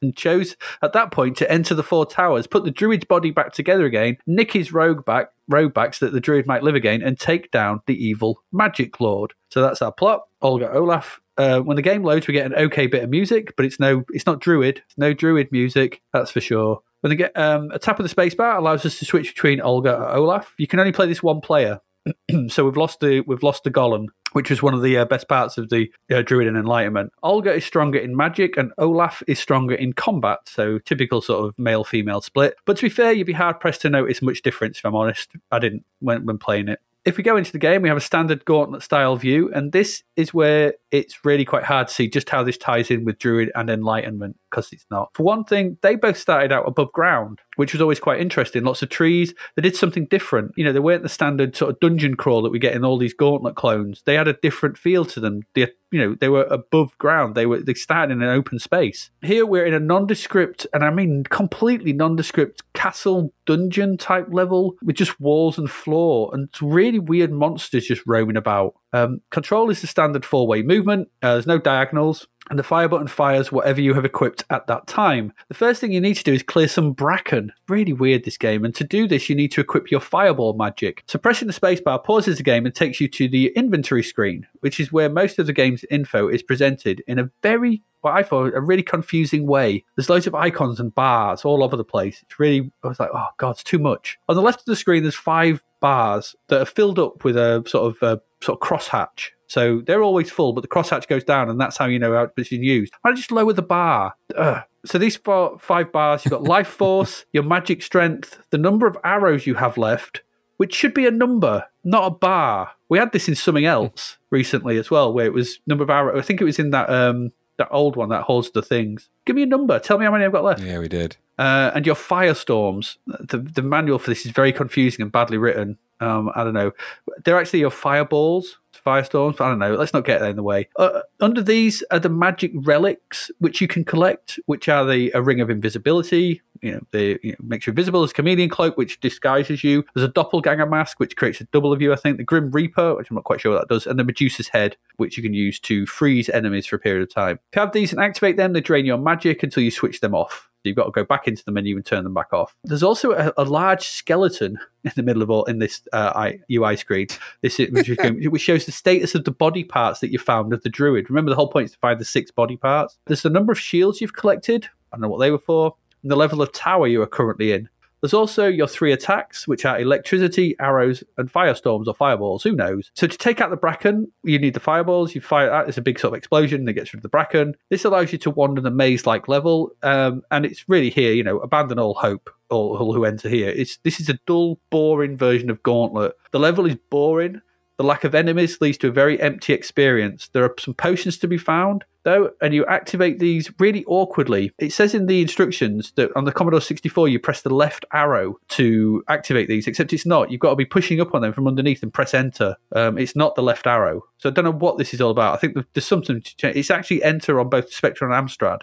So it's the same on the C64. Why they thought to change it, I don't know. And these potions, they're randomized from a possible 32 different types that do all manner of things, some good and some bad. So there's no planning. You might just get, oh, it all goes dark. Or you've got to go slow, or enemies are dead fast, or your speed speeds up, or you're losing health, or it could be anything. So it's a complete random nightmare picking these potions because you never know whether it's going to be good or bad. So why would you ever pick them? Like the it's like the question mark ball spots in uh, Bounder. You, you you avoid them. There's some food to find, which gives you health back, along with magical refills to give you magic back and the like. It's you know it's interesting. There's stuff to stuff to find. There's complexity here, but it's all for nothing when the game is boring. It also does that thing where you have to get very close to the side of the screen to start scrolling. So monsters are upon you before you can react to them. You're literally about a, you know a, a a character's width away from the edge of the screen before it starts moving. And so you just get hit by enemies all the time. Couple this with the fact it's all too easy to run out of fireball power or arrows because there's not enough of them sort of to re- replenish them. And so you can, uh, you, it makes progress impossible because you've got to get through some of this bracken. And if you use all your fireballs, you can't, nothing else will get past it. So you're stuck and that's it, you're done. It's really not a very well designed game, this, and just shows how well thought out and designed Druid and Enlightenment were in comparison. Um, I thought this was a poor video game it promises to deliver with all its extra bits bolted onto the gauntlet frame and the druid frame, but then forgets to do anything good with them and makes everything really confusing and, un- un- and unpleasant and you know incomprehensible. And I've played the Dark Souls games, you know, which are not known for their you know ability to sort of get on with, and they're, they're quite um, uh, sort of obtuse and, and sort of opaque to sort of try and understand them. But here, these are just like this is just nonsense. Like, what's going on? So no, I didn't like this. And one final thing as well: you play, you get rated on both rank and title. I ended up as a noble pune, whatever the hell that means. What's a pune? I've always considered you a, a noble pune, if it's any consolation. Thanks, because well, this game just confirmed I it. refer I refer to uh, to you that, that way with most conversations. Actually, Adrian, no, he's a noble old pune. Yeah, What's a pune? I don't know. This game, but I didn't understand it. I just didn't understand this game, where it came from, why it was made, who thought it was a good idea, or why it was released for, for ten pound on the Commodore sixty four. It's just a mystery to me, and you know, it's an affront to the uh, the Druid license. So I didn't like this at all. You know, you know you're, on, you're treading on shaky ground when you you're messing about with the Druid stuff. You better make it good, and you haven't. So no, this is bad, and I didn't like it. So there you go. Gothik. No. What did you think? no, I agree with you. No, Gothik. No, I've not got a great deal to add. I wasn't impressed with this speech. okay, um, funky sample drum soundtrack type deal. Okay, wasn't sure what to make of it really. Part druid, part gauntlet. Not the good parts though. Really eggy parts. No, the parts you don't want to think about. the eggy druid part. Yeah. you mixed that potion all wrong. it's, it's well eggy. If this was a pint, you'd say it was eggy and you take it back when it's eggy. Don't want to drink would, that. It's yeah. too eggy. Yeah, I need a, need a fresh one. Horrible colours on this, aren't there? Cyan on green. No. It's just n- unpleasant. Blocky, badly defined sprites and a weird weapon selection that seemed incongruent with the game. Uh, Yep. Scrolling was annoying as it occurs as you serve too close to the edge of the screen, which inevitably means you have enemies on top of you all the time. And the maze is dull and it all feels really lame. I did not enjoy playing this and quickly grew tired of the gameplay. If you're going to make a follow up to two great games, don't do that, what they did. Awful, awful, stupid, stupid thing. And at full price as well. No, no more of this now. If you I mean, the thing is, you might have gone into this thinking that it was uh, going to be a, you know, a, a ho hum follow on to Druid. You'd be sadly mistaken. I was, as soon as I started, I saw this, what I guess is one of those gorillas hoying, humping its way, galumphing its way around there like a like a duvet with a face, a brown duvet. The, the brown duvet is not a good name for anything. An actual product or a pub or a bar or a nightclub Or an event. or an event. No one's going to the brown duvet. Now, No one wants to experience a brown duvet. in Bristol, there's a, a pub that does a night called Duvet Vu. That's pretty clever, like a like a theme night. Not Mhm. that it's based around duvets; it's based around ABBA, obviously. Um, I think dance night. I don't know. It doesn't matter how I know that or why. What's important is uh, this game is rubbish, and that is important. No, no, I, I didn't like Gothik. I, I like the other games of that they're trying to mimic too much to give that any more time than I gave it, which wasn't a lot because I found it really horrible. So nope, no rubbish. Go away, Gothik. Don't like you. Don't like you. No, no, it wasn't very good at all. No. Gothik, no. Gothik. Uh, here we go. That's Gothik. Bad. Let's move along. We've got two left.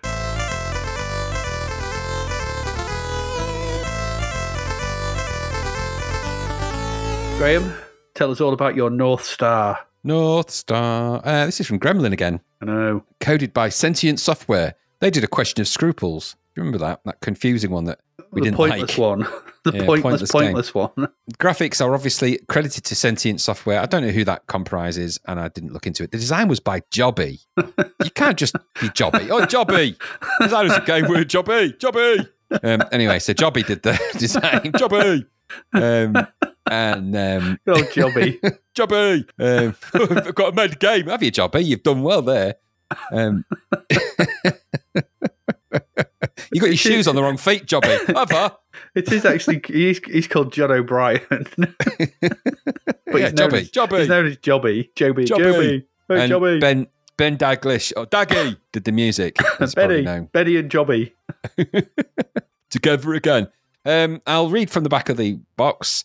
Although I don't like looking at it too long because it has got a man with a robot arm and, and ripped trousers showing off his ass crack on it, which is not fun for anyone. I'm looking at that right now. It's a, it's a yeah. There's an oversaturation of bloom on that cover. There's a lot of bloom, but it is you can clearly see ass cheeks. There's there's definite yeah. There's definitely if he's a robot sort of thing. Why would they you know put a crevice in there? Yeah, that and why has he got a pink boob on his back? anyway, um, he's, he's, he's a boob back. he's one of the boob backs. Boob up, Uh, boob back robo bum. No, no, no, they didn't choose that name for him. Anyway, I'll read the back of the box. I'll try and avoid my that checking my eye line. Um, it says, "Alone it stands, majestic and proud." Oh God, Is that the boob on his back? I I don't know what it's referring to at the moment. I'm hoping it's nothing too rude. Um, the final hope to Earth's savagery and overpopulation, North Star, a glorious space station orbiting serene tranquility. Too much tranquility, too much bloody perspective. Too much. Preparation should be underway for the final evacuation. We've all been there. That's, that's why he's got an ass cheeks. That's it. I mean, I know for a fact that there's several times when you've been preparing for the final evacuation. Absolutely. It's that lesser known version of uh, Europe's song. um, or a very powerful toilet motion. Anyway, um, communications are dead. Scientists cannot be raised. A dreadful gloom overtakes the population. Has their last hope gone? Only one can find out. Only one has the necessary powers. That one is you, a unique being on a mission to rescue a unique project. I got a sense that in that last sentence, they just kind of, you need to summarize it better. Oh, all right yeah. a unique being on a mission to rescue a unique project. Like, hmm, okay.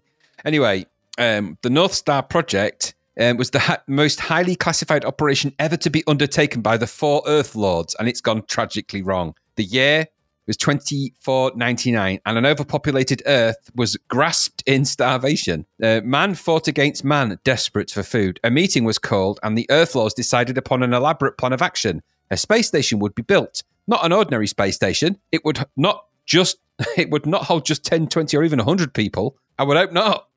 No, that's not a lot, is it? It's not, it's not many, but thousands No. upon thousands. I would be heading towards more towards the millions upon millions end of that. Anyway, Yeah. um, there they would be able to produce foods high in nutritional value very efficiently and most importantly, very quickly. It's just this minutiae of detail here is surprising. They're growing bananas. um, the building started and daily flights of scientists and equipment were sent up. Um, sent up. I'm just, I'm just, you know, anyway. Um, as the years went by, the steady flow of flights with their target loads accelerated the project to almost the point of completion. Almost the point of completion. We've all been there as well. We've all Almost. been there at some point, I think.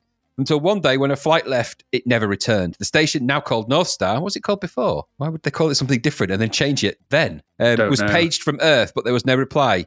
You have been appointed to fly to North Star to find out what's going on and to resolve any problems you may find. Okay. okay. Arriving on North Star, you find the station has been overrun by an alien horde. See that one coming, did you?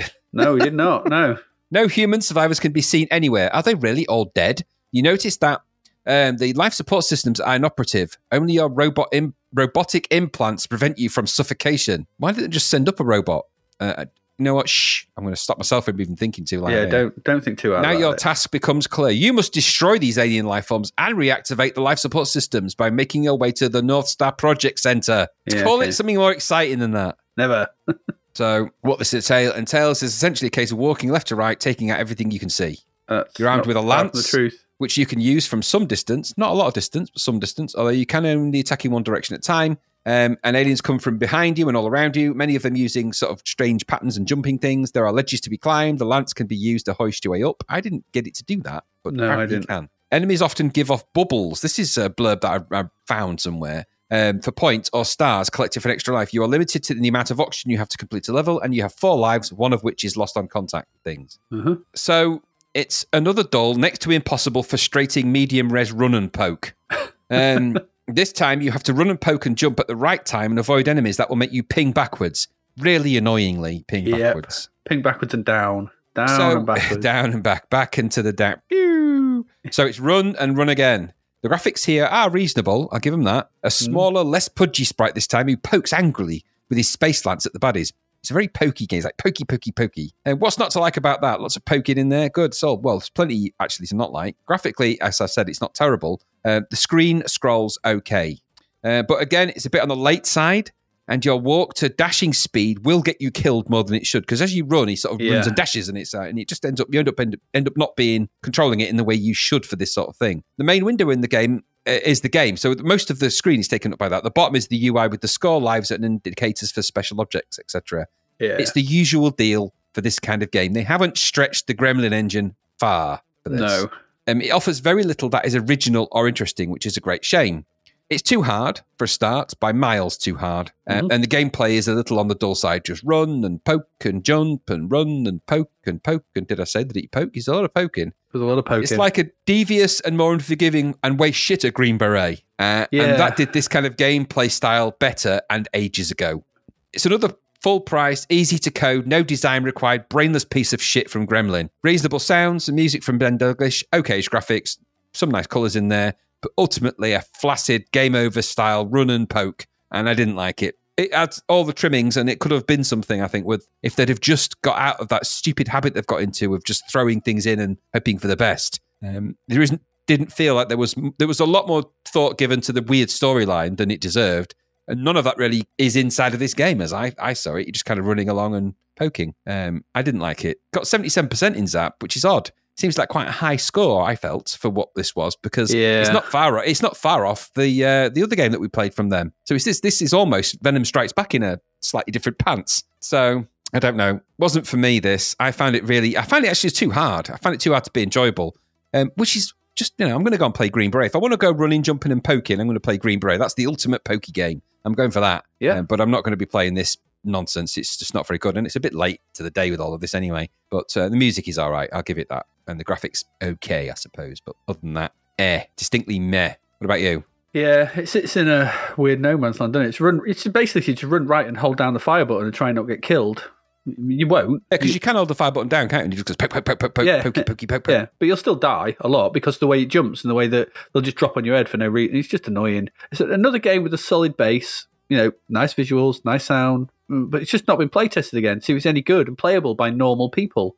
The visuals are quite nice. They're unusual. It moves fast. It's got a nice front end, but it's a game that's let down when you actually play it. It's far too punishing to be enjoyable and sits in that game over army moves niche, I thought, where difficulty trumps design in a way that is unpleasant to experience. It's a weird sort of in the middle of it because it looks a bit like that Exolon game. Um, so, that, so it looks a bit like that and it, it feels like, uh, like I said, yeah, Green Beret. Green Beret does it better, you know, because there's obviously um, Green Beret It does, it yeah. yeah, Green Beret does it way better because it- was designed by you know people for the arcade experience who knew what they were doing, um, but and, and it was obviously probably play tested quite a lot and worked out, and you know, and it works. And that the Commodore 64 conversion is brilliant. It's just three, two, three years later, and what have we got?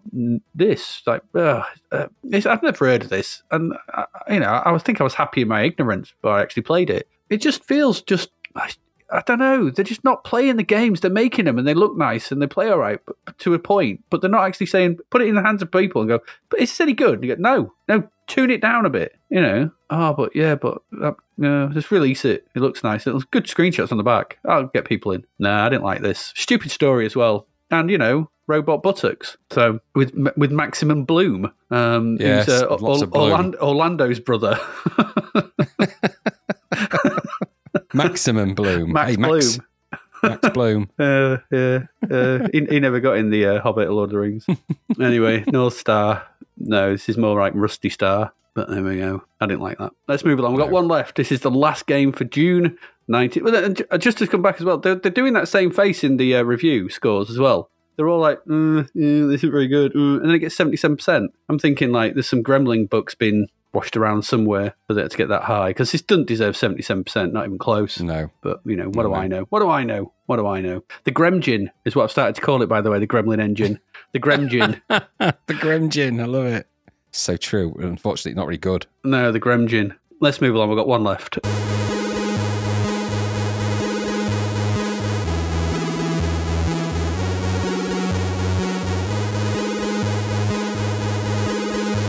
And that one is Target Renegade. Uh, I think we're going to be splitting splitting the uh, splitting the P down the middle on this one somewhat. Eight ninety five. It's got eighty four percent.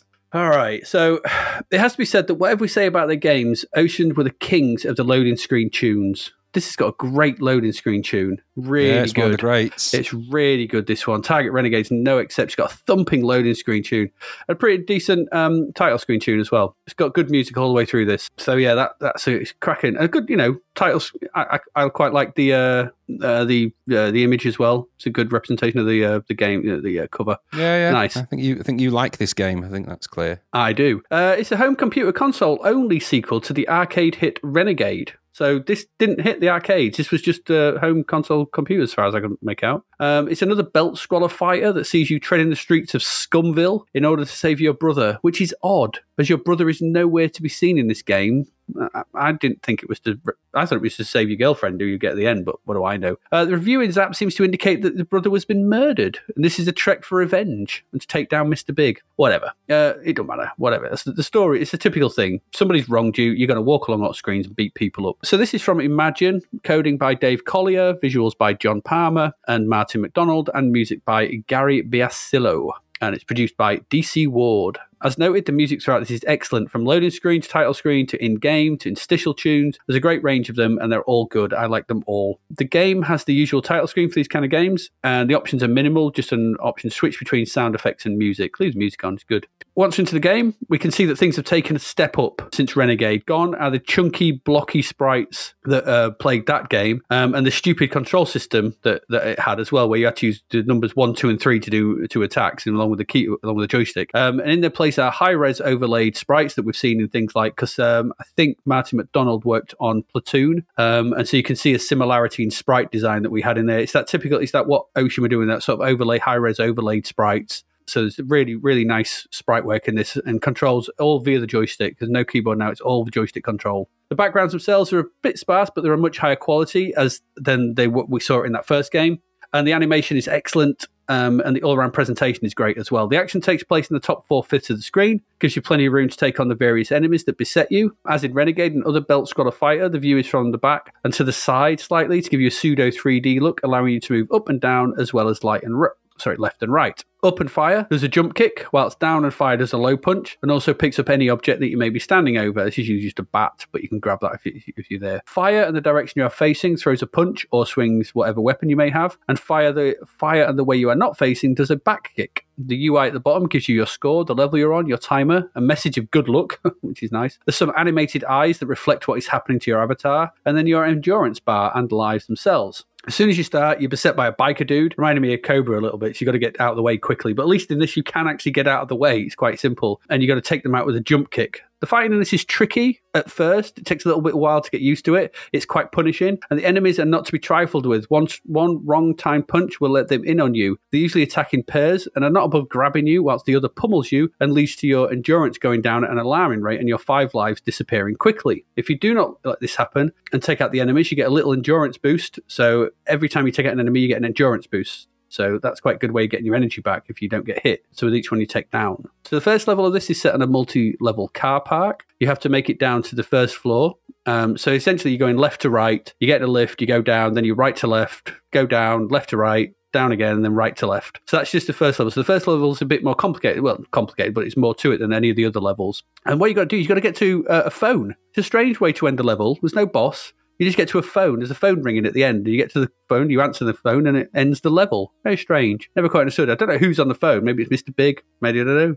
Maybe it's nobody. The subsequent level- levels after this, they're all linear. Um, you're just having to get to the end of the level, so it's just a left to right scroller after this. And once again, you just got to get to a phone call to finish it. Level two sees you on the streets, and I- I'll just come out. This this questionable representation of the of these 80s game needs pointing out here. Um, you, you're facing off against pimps and prostitutes um, who attack you with guns, canes, and knees to the groin. It is what it is. It's I mean they're well drawn sprites, but they're they're pimps and prostitutes. They were replete in these kind of games, though, weren't they? Those kind of street hoodlums and th- Yeah, those kind of always had them. characters. So it is what it is. This just has more of them. So you're punching women and you're punching pimps who will actually try to shoot you, and that's the point of this second level. You got to learn how to avoid the bullets and getting close. They'll also hit you with their canes as well. So you know they're, they're sort of huggy bear style, pimp style, seventies style things. Mm, It is what it is. The third level takes you through the park where skinhead bother boys attack you. It's kind of strange. Level four sees the Beastie Boys in town. it's actually the Beastie Boys says, and their fans are set and fans are set upon you to take you down.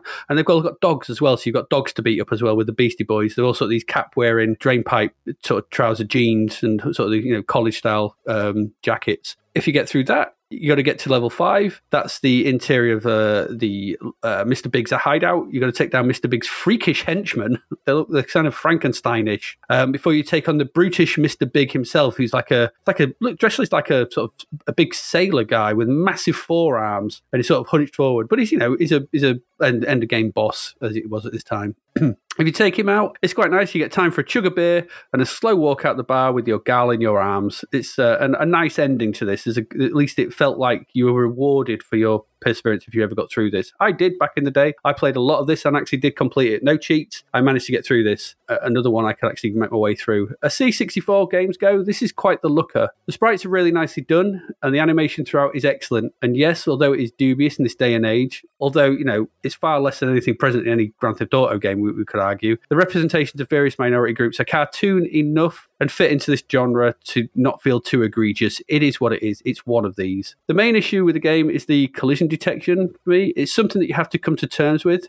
And you will swear on occasion you should have punched someone and taken and you you know and it's not landed. You've taken a hit for your troubles. It is also a little empty with only you and two enemies on screen at any one time, or a biker guy at the beginning. So there's not much in the way of action. So, and it's I think on the Spectrum version you could play it two player according to the instructions. This is a single player game. You can only play it one player, and I think it's all those high res sprites and overlays. I, I just think you know it is what it is. It's just down to the number of sprites in each character. There's no flickering. There's no you know, there's there's no glitching or anything like that. I just think the multiplexer is working at full pace here to get even just those quality of the high res sprites and the overlays and all the background stuff and everything working. I just don't think they could fit more on screen without it breaking, probably. But even just two of them on, it provides a challenge. They'll come on fast. You know, you're always fighting against somebody. So yeah, it is a little bit empty. The levels can seem a bit empty. There's not a lot in them. The backgrounds are a bit sparse, but at least you're fighting someone constantly, just about. Um, I do like this game, and I don't know if I've played many of these, but it's certainly the best of the type we've played so far on the machine. I'm not sure if there's many others we've played. Um, maybe only Renegade, if there's been any others, but we'll see. See if some others come along and, and, and I don't know. I can't remember things like Double Dragon and stuff on the C64, so I don't remember. I seem to remember that not being very good, but we'll wait and see. It could be great. I don't know. I- I feel like this game is certainly the best of the type. Yeah, so it feels fun to work your way through the through the visuals, the music controls, all through the joystick. They make it work. Uh, what it's attempting to do, it does very well. I, I don't mind this. I like it. It plays well. It's smooth. It's fast, um, and it has a lot. You know, enough going on for to keep me entertained. And I find this quite challenging, but not overly challenging. There's not much more to say about this. It's a it's just a good you know, they took everything that was wrong with Renegade, in my opinion, and they fixed it. And so I'm all happy about that. There's no bad thing. Presentations, this is excellent. It plays fine. I enjoy it. It is what it is. For some reason, I can see it's got some issues, but I think in the grand scheme of things, this is one of the better versions of this type of thing that we're going to play um, on the machine. But so I really like this. A nice way to end out the month. I don't think you're quite as positive for me, but what did you think? It's a curious old thing, isn't it? This really home game sequel to an arcade. Weird. Um, start with the good. There is nice graphics. There's no doubt about the sprites. Anyway, very detailed and cool. good animations or some nice animations in some of the things. The music is very, very good. Um, he's a relative newcomer as well, I think, Gari Biasillo. Yeah, he didn't, do much, he didn't do much, yeah. So, uh, but the music is good. Um, good piece for the loading screen, as you say. Although I don't know if that's by him, but it is good. Um, but uh, it's all good in game as well. Really good. Nice set of unusual dramatic music as well. You know, the, when it first starts, the, the it's just it's got a good feel when it initially loads. Mhm. Um, so the backgrounds are okay. They get very repetitive, and some of the scaling is way off the chart. um, so the park benches must be massive in that park Yeah. because you know, and that that's a problem for me. But that's the problem because of the other problem, um, and that's because your main sprite is too small for this kind of game. So either have smaller backgrounds or bigger sprites, but you, it looks weird. So you end up with these ginormous trees and benches and an- a tiny midget fighting. But it is a well drawn, you know, small sprite. Um, or collection of sprites because I'm thinking, like you say, you've got overlays here of high res on top of you know other things, and there's stuff going on. It's all good. Um, so the main graphics for some of the enemies is quite good as well. Those parts of it, um, not that there's many of them enemy types, but the parts that are there are okay. But what quickly becomes apparent in this game are the Commodore 64's limitations, um, and that's my problem with it. Really, this is a game where its limitations are are plain to see. Very detailed sprites, but very few of them at any given moment. And yeah, you're fighting something, but you're fighting the same thing over and over and over and over again. Motorbike, two punks. Motorbike, two punks. Motorbike, two punks. Mhm. Motorbike,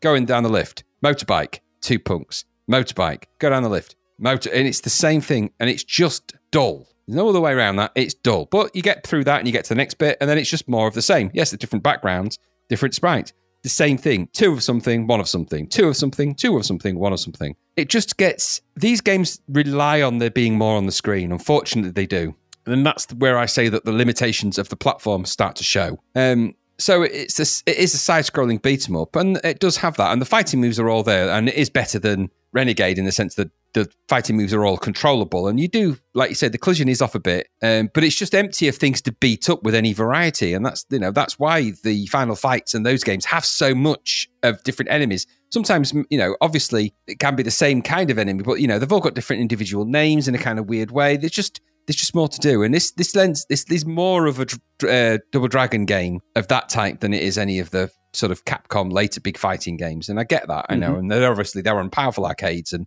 it's not fair to do a comparison. But even by the Commodore 64 standards, this is a little bit showing the Commodore 64 out of its depth here a little. Now they do mention this in the side-scrolling beat 'em up book, albeit it's a little bit of a footnote, but it is mentioned in there, and it does say in there there's a Amstrad Spectrum. There's a NES version of this as well, which has got a little bit more going on. Um, but out of all of those, the C64 actually looks the best in terms of its kind of look. He looks a bit like a Rambo character, doesn't he? And he does look like that. Hmm. And that is quite good. That is to its credit. And the main play window on the C64 is really big. It's, you know, most of the screen is you fighting in that game. Most of it is most of it's there, and that's pretty good as well in a, in a one load, or at least is it one load? It's not multi load, is it? Or is it multi load? No, it's a single load. It's all one load. So I quite like the thing at the bottom as well when you get hit in the face and you sort of see, you know, he blinks and he sort of, you know, that's quite nice. There's stuff, there is little bits that I like about it, um, but it's just a bit hit and miss really for me. Sometimes you the scrolling acts really strangely, so Yeah. you'll be you'll be you can be fighting enemies, and this happens actually though. I mean, I don't know if this is just isolated to this game. I've noticed this happen on some of the more top flight sort of side scrolling beat 'em ups where you end up fighting literally at the edge of the screen and the enemies are just not really even appearing. You're just punching the side of the screen and stuff like that. Once you get the baseball bat in this as well, um, it's a bit easy, really. I mean, it's not a hard game. I mean, I went through the first, what, three levels without really getting any challenge. It's not hard, uh, which is, again, a problem. These games are famous for being gradually difficult, but how can you make the game more difficult when all you can ever have is two of anything on the screen? The game's never going to be more difficult because of that. And yes, they shoot at you, one of them. Uh, the pimp shoots at you, and there's other variations of that, but it's never really that difficult. You know, once you've got a weapon, you're pretty much in control, unless you lose that weapon. Um, so I don't know. Uh, Is the collision is it buggy? Um, sometimes it seemed perfectly good when I was jumping and kicking them off a motorbike. I thought actually that was pretty good, and other times I did the same thing and just nothing happened. I'm thinking what's going on here? So, but Hmm.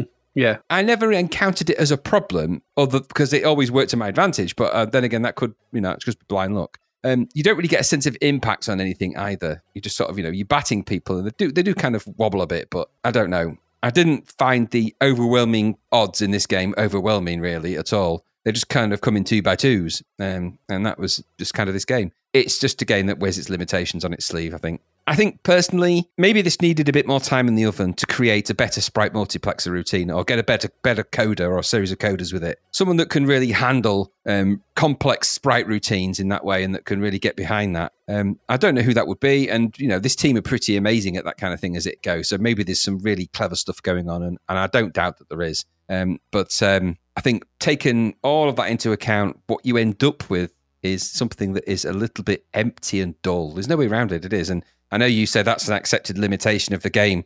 For me, it's not. This is a game that's fundamentally about me having to run and beat people up. And yes, I get to do that, but only in pairs. Not very exciting. Doesn't feel, and I think the music doesn't help. The music is really good, Mm. but it feels melancholy and kind of downbeat. And you know, um, if I think of the music that's in Final Fight and the music that's in that, you know, diddle down, diddle down, diddle down, you, know, you get all that kind of stuff. I you know, I guess this is just trying to do that, and it's a Commodore 64, so it is what it is. But I will say the music is great, and those sprites are some of the nicest ones you'll see in a game. Pity more games didn't do that technique. Pity they didn't. I don't mm. get really get why. I mean, some of the games we've seen have got barely any sprites on the screen, so it would have been easy to create that technique for those. I don't know. 'Cause Did Daley Thompson's the, the second version of Daley Thompson's had that kind of sprite as well? I think so. Yeah, this is very much a sort of uh, later Ocean Ultimate. Yeah. um, anyway, not um, Ultimate, um, Imagine style of thing. Like I said, it's the guy who did Platoon, and they're in their Platoon. So yeah, and the cl- and that's clever code as well. This I think there's clever stuff going on. I just think that there's just not enough clever stuff going on for me. Um, and the music does do a lot of heavy lifting in that game to really lift it up, even before you get to the game. Really nice sprites. I really do like those. They're really nicely designed, but it's a bit of empty game syndrome for me. Sadly, I don't. I don't know. Eighty four percent. That's probably about right, actually, for something like this. I mean, what what, what are you going to be able to add to this game in the context of having 64k mm-hmm. really and all that music in it? You either have to take out some of the backgrounds to ramp up the sprite detail, or make the sprites really blocky so you can have more of them. There's a compromise around every corner, isn't there? Yeah. So this is maybe the, maybe this is just the the version with the least amount of compromise for quality of what they wanted. And okay, if that's the way it is. So 84%, I think is a good score, but I don't know. I would suggest you go and play it to see what you think. If you know, if you're a, a fan of the kind of side-scrolling beat 'em up, you really have to play it really because it's one of the you know part of the histrionics of it. Um, so, and without this, would you have got some of the later stuff? I, you know, there are they all seem to be on a journey, don't they? These side-scrolling beat 'em ups. They, every single one of the games that comes out adds a little something to the mix. yeah. So, so you know, I'll give it that. I'll, we'll give it that. I don't hate it. Um, I didn't. I just found it dull. But I've also been jaded by a thousand side-scrolling beat 'em ups. Hmm. Now, once you've played Final Fight and you've played some of those Capcom ones, a lot of these older ones, even the arcades, start to look crap in comparison to some of those because they're just so damn good at what they do. By that point, they're at the pinnacle. You know, when you when you when you hagger and you're smashing someone into the ground and stuff like that, um, you know, you're you're reaching that point when these games are at their kind of peak. So these are all part of the history, and in that in that case, a good footnote to have as well. But just think- not quite re- not quite there for me. This. I think at this point, sort of thing where I was playing this because I did, and I did play it quite a lot back then. I remember really liking it and playing it a lot. Was this was I really was a massive fan of? Um, I think Golden Axe was my belt scroller of choice in the arcade, um, which I think was out by this point. Probably, I think when was Golden Axe? Was it eighty seven? I don't know. Mm, Um, I think it's, I think it's af- I can't remember off the top of my head. Um, but so the thing with with this was that it was the closest decent one we had on on the machine, and I think that's probably why I liked it so much. Um, Golden Axe was 1989, according Oh, to was the, uh, 89? So I don't know what else was. Whether you know, I know there was Renegade, but I don't know what there was. well, Double Dragon and all that stuff predates all of this, really, and that's where this kind of it's this is more along that trajectory, the less of the Yeah. Golden Axe trajectory. It's more Double Dragon, Renegade, obviously, and Yeah, it's a sequel to like Renegade, that. but I just I don't know. I don't know. For me, it was just. Uh, I think it's approachability and it's the fact that it wasn't rock hard was was a nice. So many C64 games as we've seen, they're just stupidly hard. This felt approachable and you could learn it and do it, and it felt like oh, and there was a nice ending. It just left a good taste in my mouth when I played it, and and I, and I think that was that was the thing about it. It feels like a it doesn't feel like it wants to punish you all the time, like so many of these bloody games do. Um, and I know what you're. I, I understand completely what you're saying, and I get all those those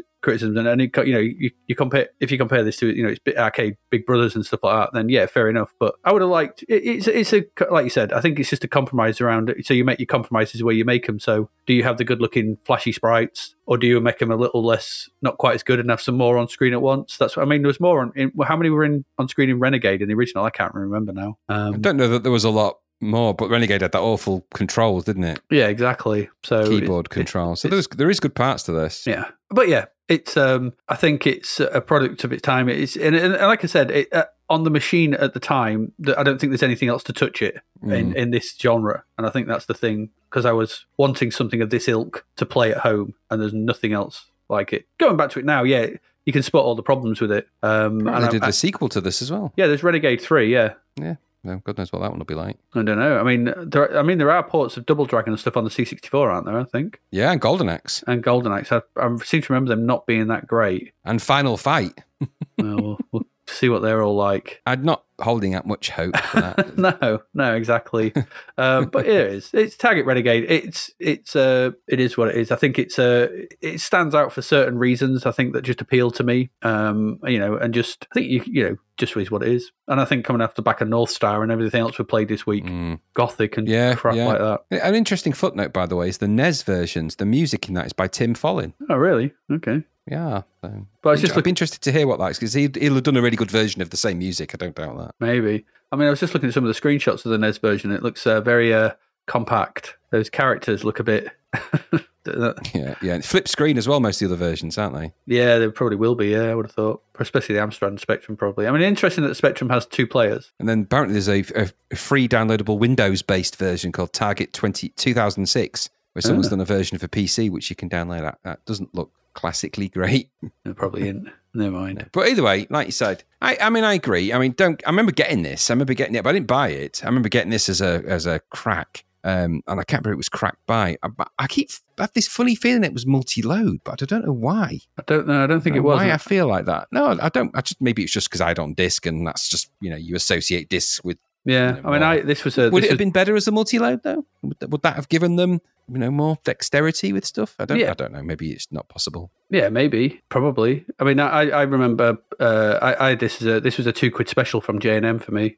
um, so I didn't buy it full price, but I did buy it. But it was one of those two quid ones. I remember loving that music though. I still do. When I heard it, I was like, "Wow, it is good. It is really good." The music. Yeah, it's really Renegade. it's different and unusual. and Doesn't sound like a lot of other things. yeah, just that dun dun dun dun dun dun dun dun dun Yeah. dun dun dun dun. When you load it up, it reminded me of RoboCop. The music as well. Yeah. RoboCop's got for the Ocean. RoboCop's got great music. Yeah, and like it's got all those other great bits as well, like you know the gunshots across the screen, the ending bit. There's a lot of there's a lot in this, but I think maybe Yeah. at the you know at the point where we can only put two two enemies on screen or an enemy on a Yeah. bike uh, Yeah. was what it is.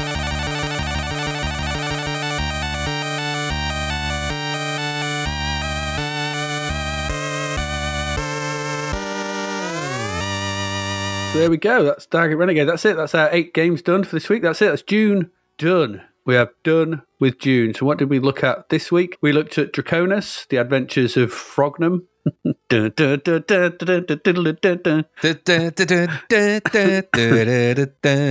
looked at the woe, you know, misguided attempt at digitized turn-based wrestling that was Microleague League Wrestling. Um, we looked at Sideways on Spy Hunter with the Dire Road Warrior. they should have just left. They shouldn't have made the game. Just walk walked away. just stop the coding. uh, then we looked at the spread too thin of a, of a toast butter of Gutz. Mhm. Um, then we looked at Venom Strikes Back, which was the Gremgin in full effect. Using the Gremgin, yeah, full on the Gremgin. Gremgin. Then we had the you know unpleasant Gothik. Um, Yep. Just no to that. Then we had Gremgin was back again with North Star, Yeah. and then we had the slightly divisive Target Renegade at the end there. But there we go. Um, yeah, so that's it. That's June out of the way. June is done. There are no crap verts. I couldn't find any crap verts. Nothing that was worth a laugh. So there's nothing to go through there. So I can just go through the chart. So counting down from ten at number ten. This is according to Commodore User, of course. Uh, up to number ten is Ikari Warriors. Down to number nine is Exploding Fist. In at number eight, 10 Great Games 2 from Gremlin. What was using the on that? Gremgin. Did they have What 10 great that? games? I was just going to say, if they got 10, that surprises me. I didn't think they did. That's, you know, it's blowing your trumpet a bit, isn't it? These are great games. Yeah, These are 10 Um, great games. Then uh, down to number, no, up to number seven, sorry, is Fruit Machine Simulator. Jesus Christ. People buy any old crap, won't they? Uh, up to number six is Trapdoor. Ugh. Uh, new in at number five, Pac-Land. New in at number four, Target Renegade. New in at number three is We Are the Champions. Another compilation, I think. Okay. Uh, down to number two is Ghostbusters, and for some inexplicable reason, which I can only assume is because the World Snooker Championship was on at some point, going in at number one, up four places, is Steve Davis's Snooker. What? That's that one we've reviewed three times. Versions What? of that. That's not good, is it? It's not good, no. Christ on a bike. Uh, also in the charts, number 11, we had Platoon. Number 12, Dan Dare. 13, Grand Prix Simulator. 14, BMX Kids. 15, Kickstart 2. 16 was the top 10 collection from Elite. 17, Outrun. 18, BMX Simulator. Down to 19 from number 2. That's quite the drop. Predator. Word got out. Word got out. um, the, the playground had spoken on that one, I think. And down to number 20 was Popeye. Why that one's in the chart. No, That and knows? Trapdoor, I've no idea. Anyway, there you go. That's the charts. Next month, it's only a two-parter. Next month, there's only 16 games. Um, so it's not a big, it's not a big one. Um, well, it's actually 17, but one of them we won't be looking at because we've already done it before. So we've got Bionic Commandos, Oh, okay. Interesting. Brainstorm, Don't remember that at all. the Fifth Quadrant, All that. Gemstone Warrior, Um, nope.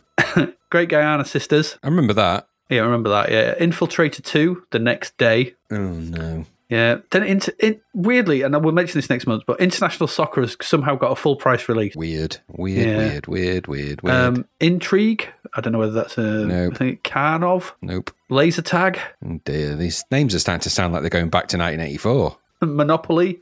Monopoly Deluxe Monopoly. So the version of Monopoly. Mud. I think that, that- I think Intrigue and Mud are uh, their adventure game. Okay. Because Mud is multi-user dungeon in it. Panzer Grenadiers, but that's a strategy game. I think Pro Golf. Mm, okay. That doesn't sound good. Road Wars. No. Oh god, no. S- Skate Crazy. Oh no. The words Stormbr- crazy in games never spell good things. It never does, does it? Stormbringer. What does that sound like? It might have good music. I think that does. Didn't we use that music for a demo? I'm pretty sure we used that music in a demo. It might have been Star or Storm Warrior has got good music. So Oh, it's one of the two, isn't it? Yeah. Uh, Tangent. don't know much about that. Nope. Thrust 2. Okay. Interesting. Weirdly enough, a little fact about Thrust 2 is Gary Penn did the graphic. Okay. It'd be interesting. I don't, don't tr- see them being too challenging, but No, Trigger Happy. eh, Who knows? And Wizard Wars. okay. Wizard Wars. Why does that is that what We we looked at at it- a Wizard War game? You know, we had a crap vote. We looked at the crap vote a while back, I think. Oh, it, said, yeah. it was the uh, wizards, the angry wizards with the strange Oh, eyes. that's right. Know, What's the other game that was had wizards dueling in it? Uh, feud. Feud. Yes. I wonder if it's like that.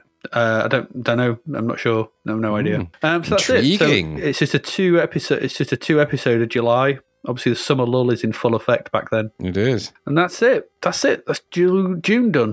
That wasn't a great month. There was some little bits and bobs, but as we found with May, they're just for every two steps forward, they're taking you know three backwards. It seems sometimes. I mean, just uh, just the consistency of these things. You know, they're supposed to be getting good at this by now. What they seem to be getting good at is n- not being very good, um, or just taking cutting corners and rushing things out just to get that extra little bit of money. So that, you know, Yeah. um, and I think what a shame that is. But I don't yeah, know. just looking through the uh, three episodes, I think Train Robbers and Oh No, I'd rec- maybe Right. recommend those to a couple. Alien Syndrome, Mm, maybe Gryzor, don't know. Alien. Syndrome was good. Uh, Gryzor, mm, there's just there's lots of running and poking and stabbing and jumping games, isn't there? There's been quite a few of them. I mean, we've got the ultimate game next month, so for that, And probably Draconus, maybe Target Renegade, maybe. Draconus was good. Um, there's been some yeah. good ones in there. I mean, but we've had a, it's, a, it's the episode of Lee Enfield, Three Stooges, Win Bomber. you know, with Bobner. Just, you know, one piece of shit after another where we've just gone, oh my God, another one and another one.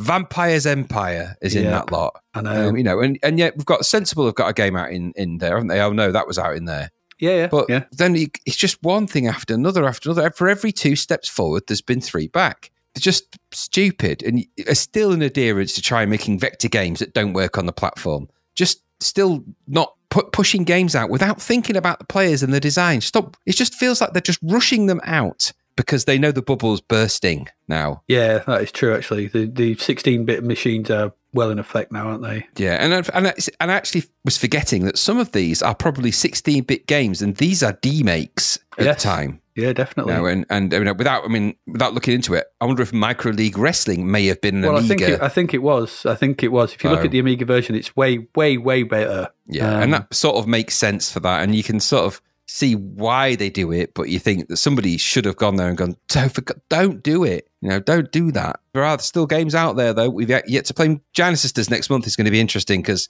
you know that is controversial in its own little way as well. Of course, you know, Yeah. it was, was pulled The off the shelves and stuff. So The thing with micro, the thing with these D, D makes is that yeah, I mean you have to consider that the Commodore 64 is the biggest biggest home selling micro of all time, isn't it? yeah, oh so, yeah, it's, yeah. so, so it's going to have a massive at the time. It would have a massive user base in the states and the thingy. So the the 16-bit machines were still finding their feet at this point. So if you Mm. could make a cheap demake and get it down onto that version and, and you know get a few thousand, ten thousand sales, something like that on on that, especially with something like a wrestling game. You imagine the amount of people that Mm. Yeah. would, would have snapped that up. You you can see why they would would do it. It's not a it's Yeah. not a quality thing. It's Yeah. a it's a money thing. It's a it's, that market needs to be hit and fed. But we've got some big titles that we know are going to be coming on the horizon at some point. Last Ninja Two's got to be coming soon, Yeah, I yeah, yes. and Tusker was another one. And there's a few games like that that have, we've yet to come across. And um, Haw- you know, Hawkeye's another one, I think. yeah, Hawkeye's out there. There's a few, a couple of Thalamus ones we've yet to come across. You know, Yeah, there's still a lot of lot of there's everything to play for. I think it just it's May and June has felt to me like where the good games are good, they're really good, but there's far too many that are just skating down average avenue or, or worse. proper stinkers. Yeah, I mean, really bad. But we've probably always had them. It just feels like I think my expectations are that we should have been getting better games by now. And in my memory, I thought we did. But in actuality, I realised how picky I must have been um, Yeah. because so many of these crappy games I managed to avoid back then. I mean, I, Yeah. I've never come across Win Bobner until we played this ever. No, I ain't. No. and yet, I must have read about it in the magazine at the time. So I must have gone, God, that looks rubbish. I'm not playing that. Um, yeah, you'd see the review in Zzap go, what, 12, 8%? No chance. Not yeah, but we've got you know, we've got some amazing highlights to come yet. You know, I, I'm not holding out. I, th- I start to feel a bit like this. This what's the word? Dis, not disappointed, but I just start to get a bit like Disheartened? disheartened. And then I, in the back of my mind, I think, remember, you've still got things like Zak McKracken, Rocket Ranger. You've still got those sort of things. Last Ninja Two. Yeah. There's loads of stuff Last yet Ninja to 3 as come. Yeah, well. Last Ninja Three as well. There's loads of stuff to come that we haven't got to yet. This, you know, and I'm not letting these crappy games ruin the ruin it for me. No, I'm going to wait till we like- get to some of the good ones. Creatures. Yeah. Um, and Monster, Monster in Mayhem, whatever it's called. Yeah, yeah, that comes way, but way later. But yes, there is. Yeah, there's stuff. Yeah. Myth. I mean, we've got Myth to come, and Tur- there's loads, of, there's loads of games. be Yeah, um, exactly. You know, there are some great games to come, and I think I am not going to let these Win Bobners and these Lee Enfields ruin that for me. Um, but you know, it amazes me what people have released back in 1988 and hope to and make try and make a book out of it. I mean, goodness me. So they're playing. the- They're playing the you know, ratio game, aren't they? Now release enough games, release enough. You've got what? How many Commodore owners were around at this time? Millions. Millions, So, yeah. yeah. so you know, if even if you know three percent buy your game, that's you're going to be earning quite a bit of money from that, ten quid a shot. Yeah, So, so Yeah. you know, they're, they're playing the numbers game now, which is why these things get released. I think Yeah, probably. there's you know there's enough suckers out there who'll go through go well that looks all right that Lee Enfield. Enough grandmas going I'd get Lee Enfield for you, agent, because he's got dungeons and you know you like dungeons. Why are you trapping me? Ah, sorry, did I not say the ladders were broken? Oh, Poor old grandma. it's always best of intentions, but always dead. you just hear a sort of heavy grating sound as you push the uh, lid back on the manhole. enjoy it down there. With the ch- enjoy it down there with the chuds. it's a bit dark down here, Adrian. Just uh, shh. You be quiet down your, there. it's just your cataracts. Yeah, yeah, yes, yes. It's uh, yes, it's an oubliette, dear. You're going to be in there a while. Oh, Be quiet. indeed, right. I think we need to finish. We do. Uh, we do. We've got more to come, and I'm sure there'll be ups and downs. We'll see how that yes. goes. Hang in there, people. There's good stuff coming. Absolutely. As we start, I mean, we're obviously this is 2023, but we're you know we're already midway through. Well, we got still got like three or four years worth of content still to Oh, wade to go. through. Yeah. So we'll see how it goes. Anyway, um, if you wish to support the podcast, you can do that. You can head over to our Patreon at patreon.com forward slash zap to the past. You can join up to the one pound tier, which is very grateful. And if you want to do that, or you can join us at the full C64 tier uh, for the pretty much about the price of a pint of beer. Well, probably less than that nowadays. And for that, you get early access to the episodes. You get the ability to ask us questions our Ask the Podcast stuff. You get access to our Discord server and everything that's going on there. Um, ad free episodes as well. So, you know, and you help us out. It's a massive, a massive boon to us uh, to show your support. Um, if you want to do that, go over there. Um, if you can't do that, you know, give us a give us a share on Twitter or Facebook or someone like that. Give us a shout out. Tell somebody who might you might think might like us. It's the way you know we, we grow and get get better and, and bigger and more people listen. So it's all good. Uh, You know, if you're into your C64 stuff or retro stuff, just uh, give, give us a shout if you want. You can do that. Or you know, uh, what's the other one? Rate a review as iTunes. Yes, I don't, I don't know what it does, do. but you know, do it if you can. Just give us a nice review or not. It's up to you. Just do something. No, do give us a nice review. Don't give us nasty ones. Don't worry. yeah, absolutely. Um, yeah, so I don't think I've got anything more to say. Um, hopefully, I'll be feeling a bit better when we record our next one. But hopefully, you enjoyed these couple. You got anything you wish to add, Mister Radding? no, no, just want you know. Hopefully, you'll be rid of the vid, and then we can. Uh, no, no, I've said everything now. Just it's time to uh, rest. Indeed. So, as ever, I have been, I have been Frognum, I have been Graham Ruddings. I don't like this Frognum business. and you have been lis- and you've been listening to uh, bow bow bow bow bow down down down down down down down. Da, da, da, da, da. ruined, ruined it. it's ruined.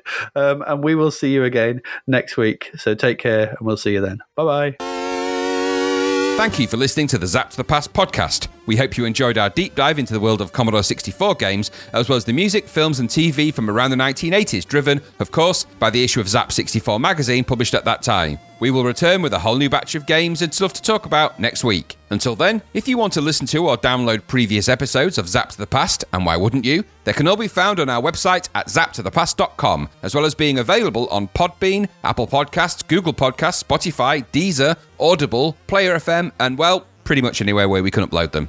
By the way, we do always love to hear from our amazing listeners, so if you'd like to contact us about anything in the podcast or beyond, you can do so by emailing us at zaptothepast at gmail.com.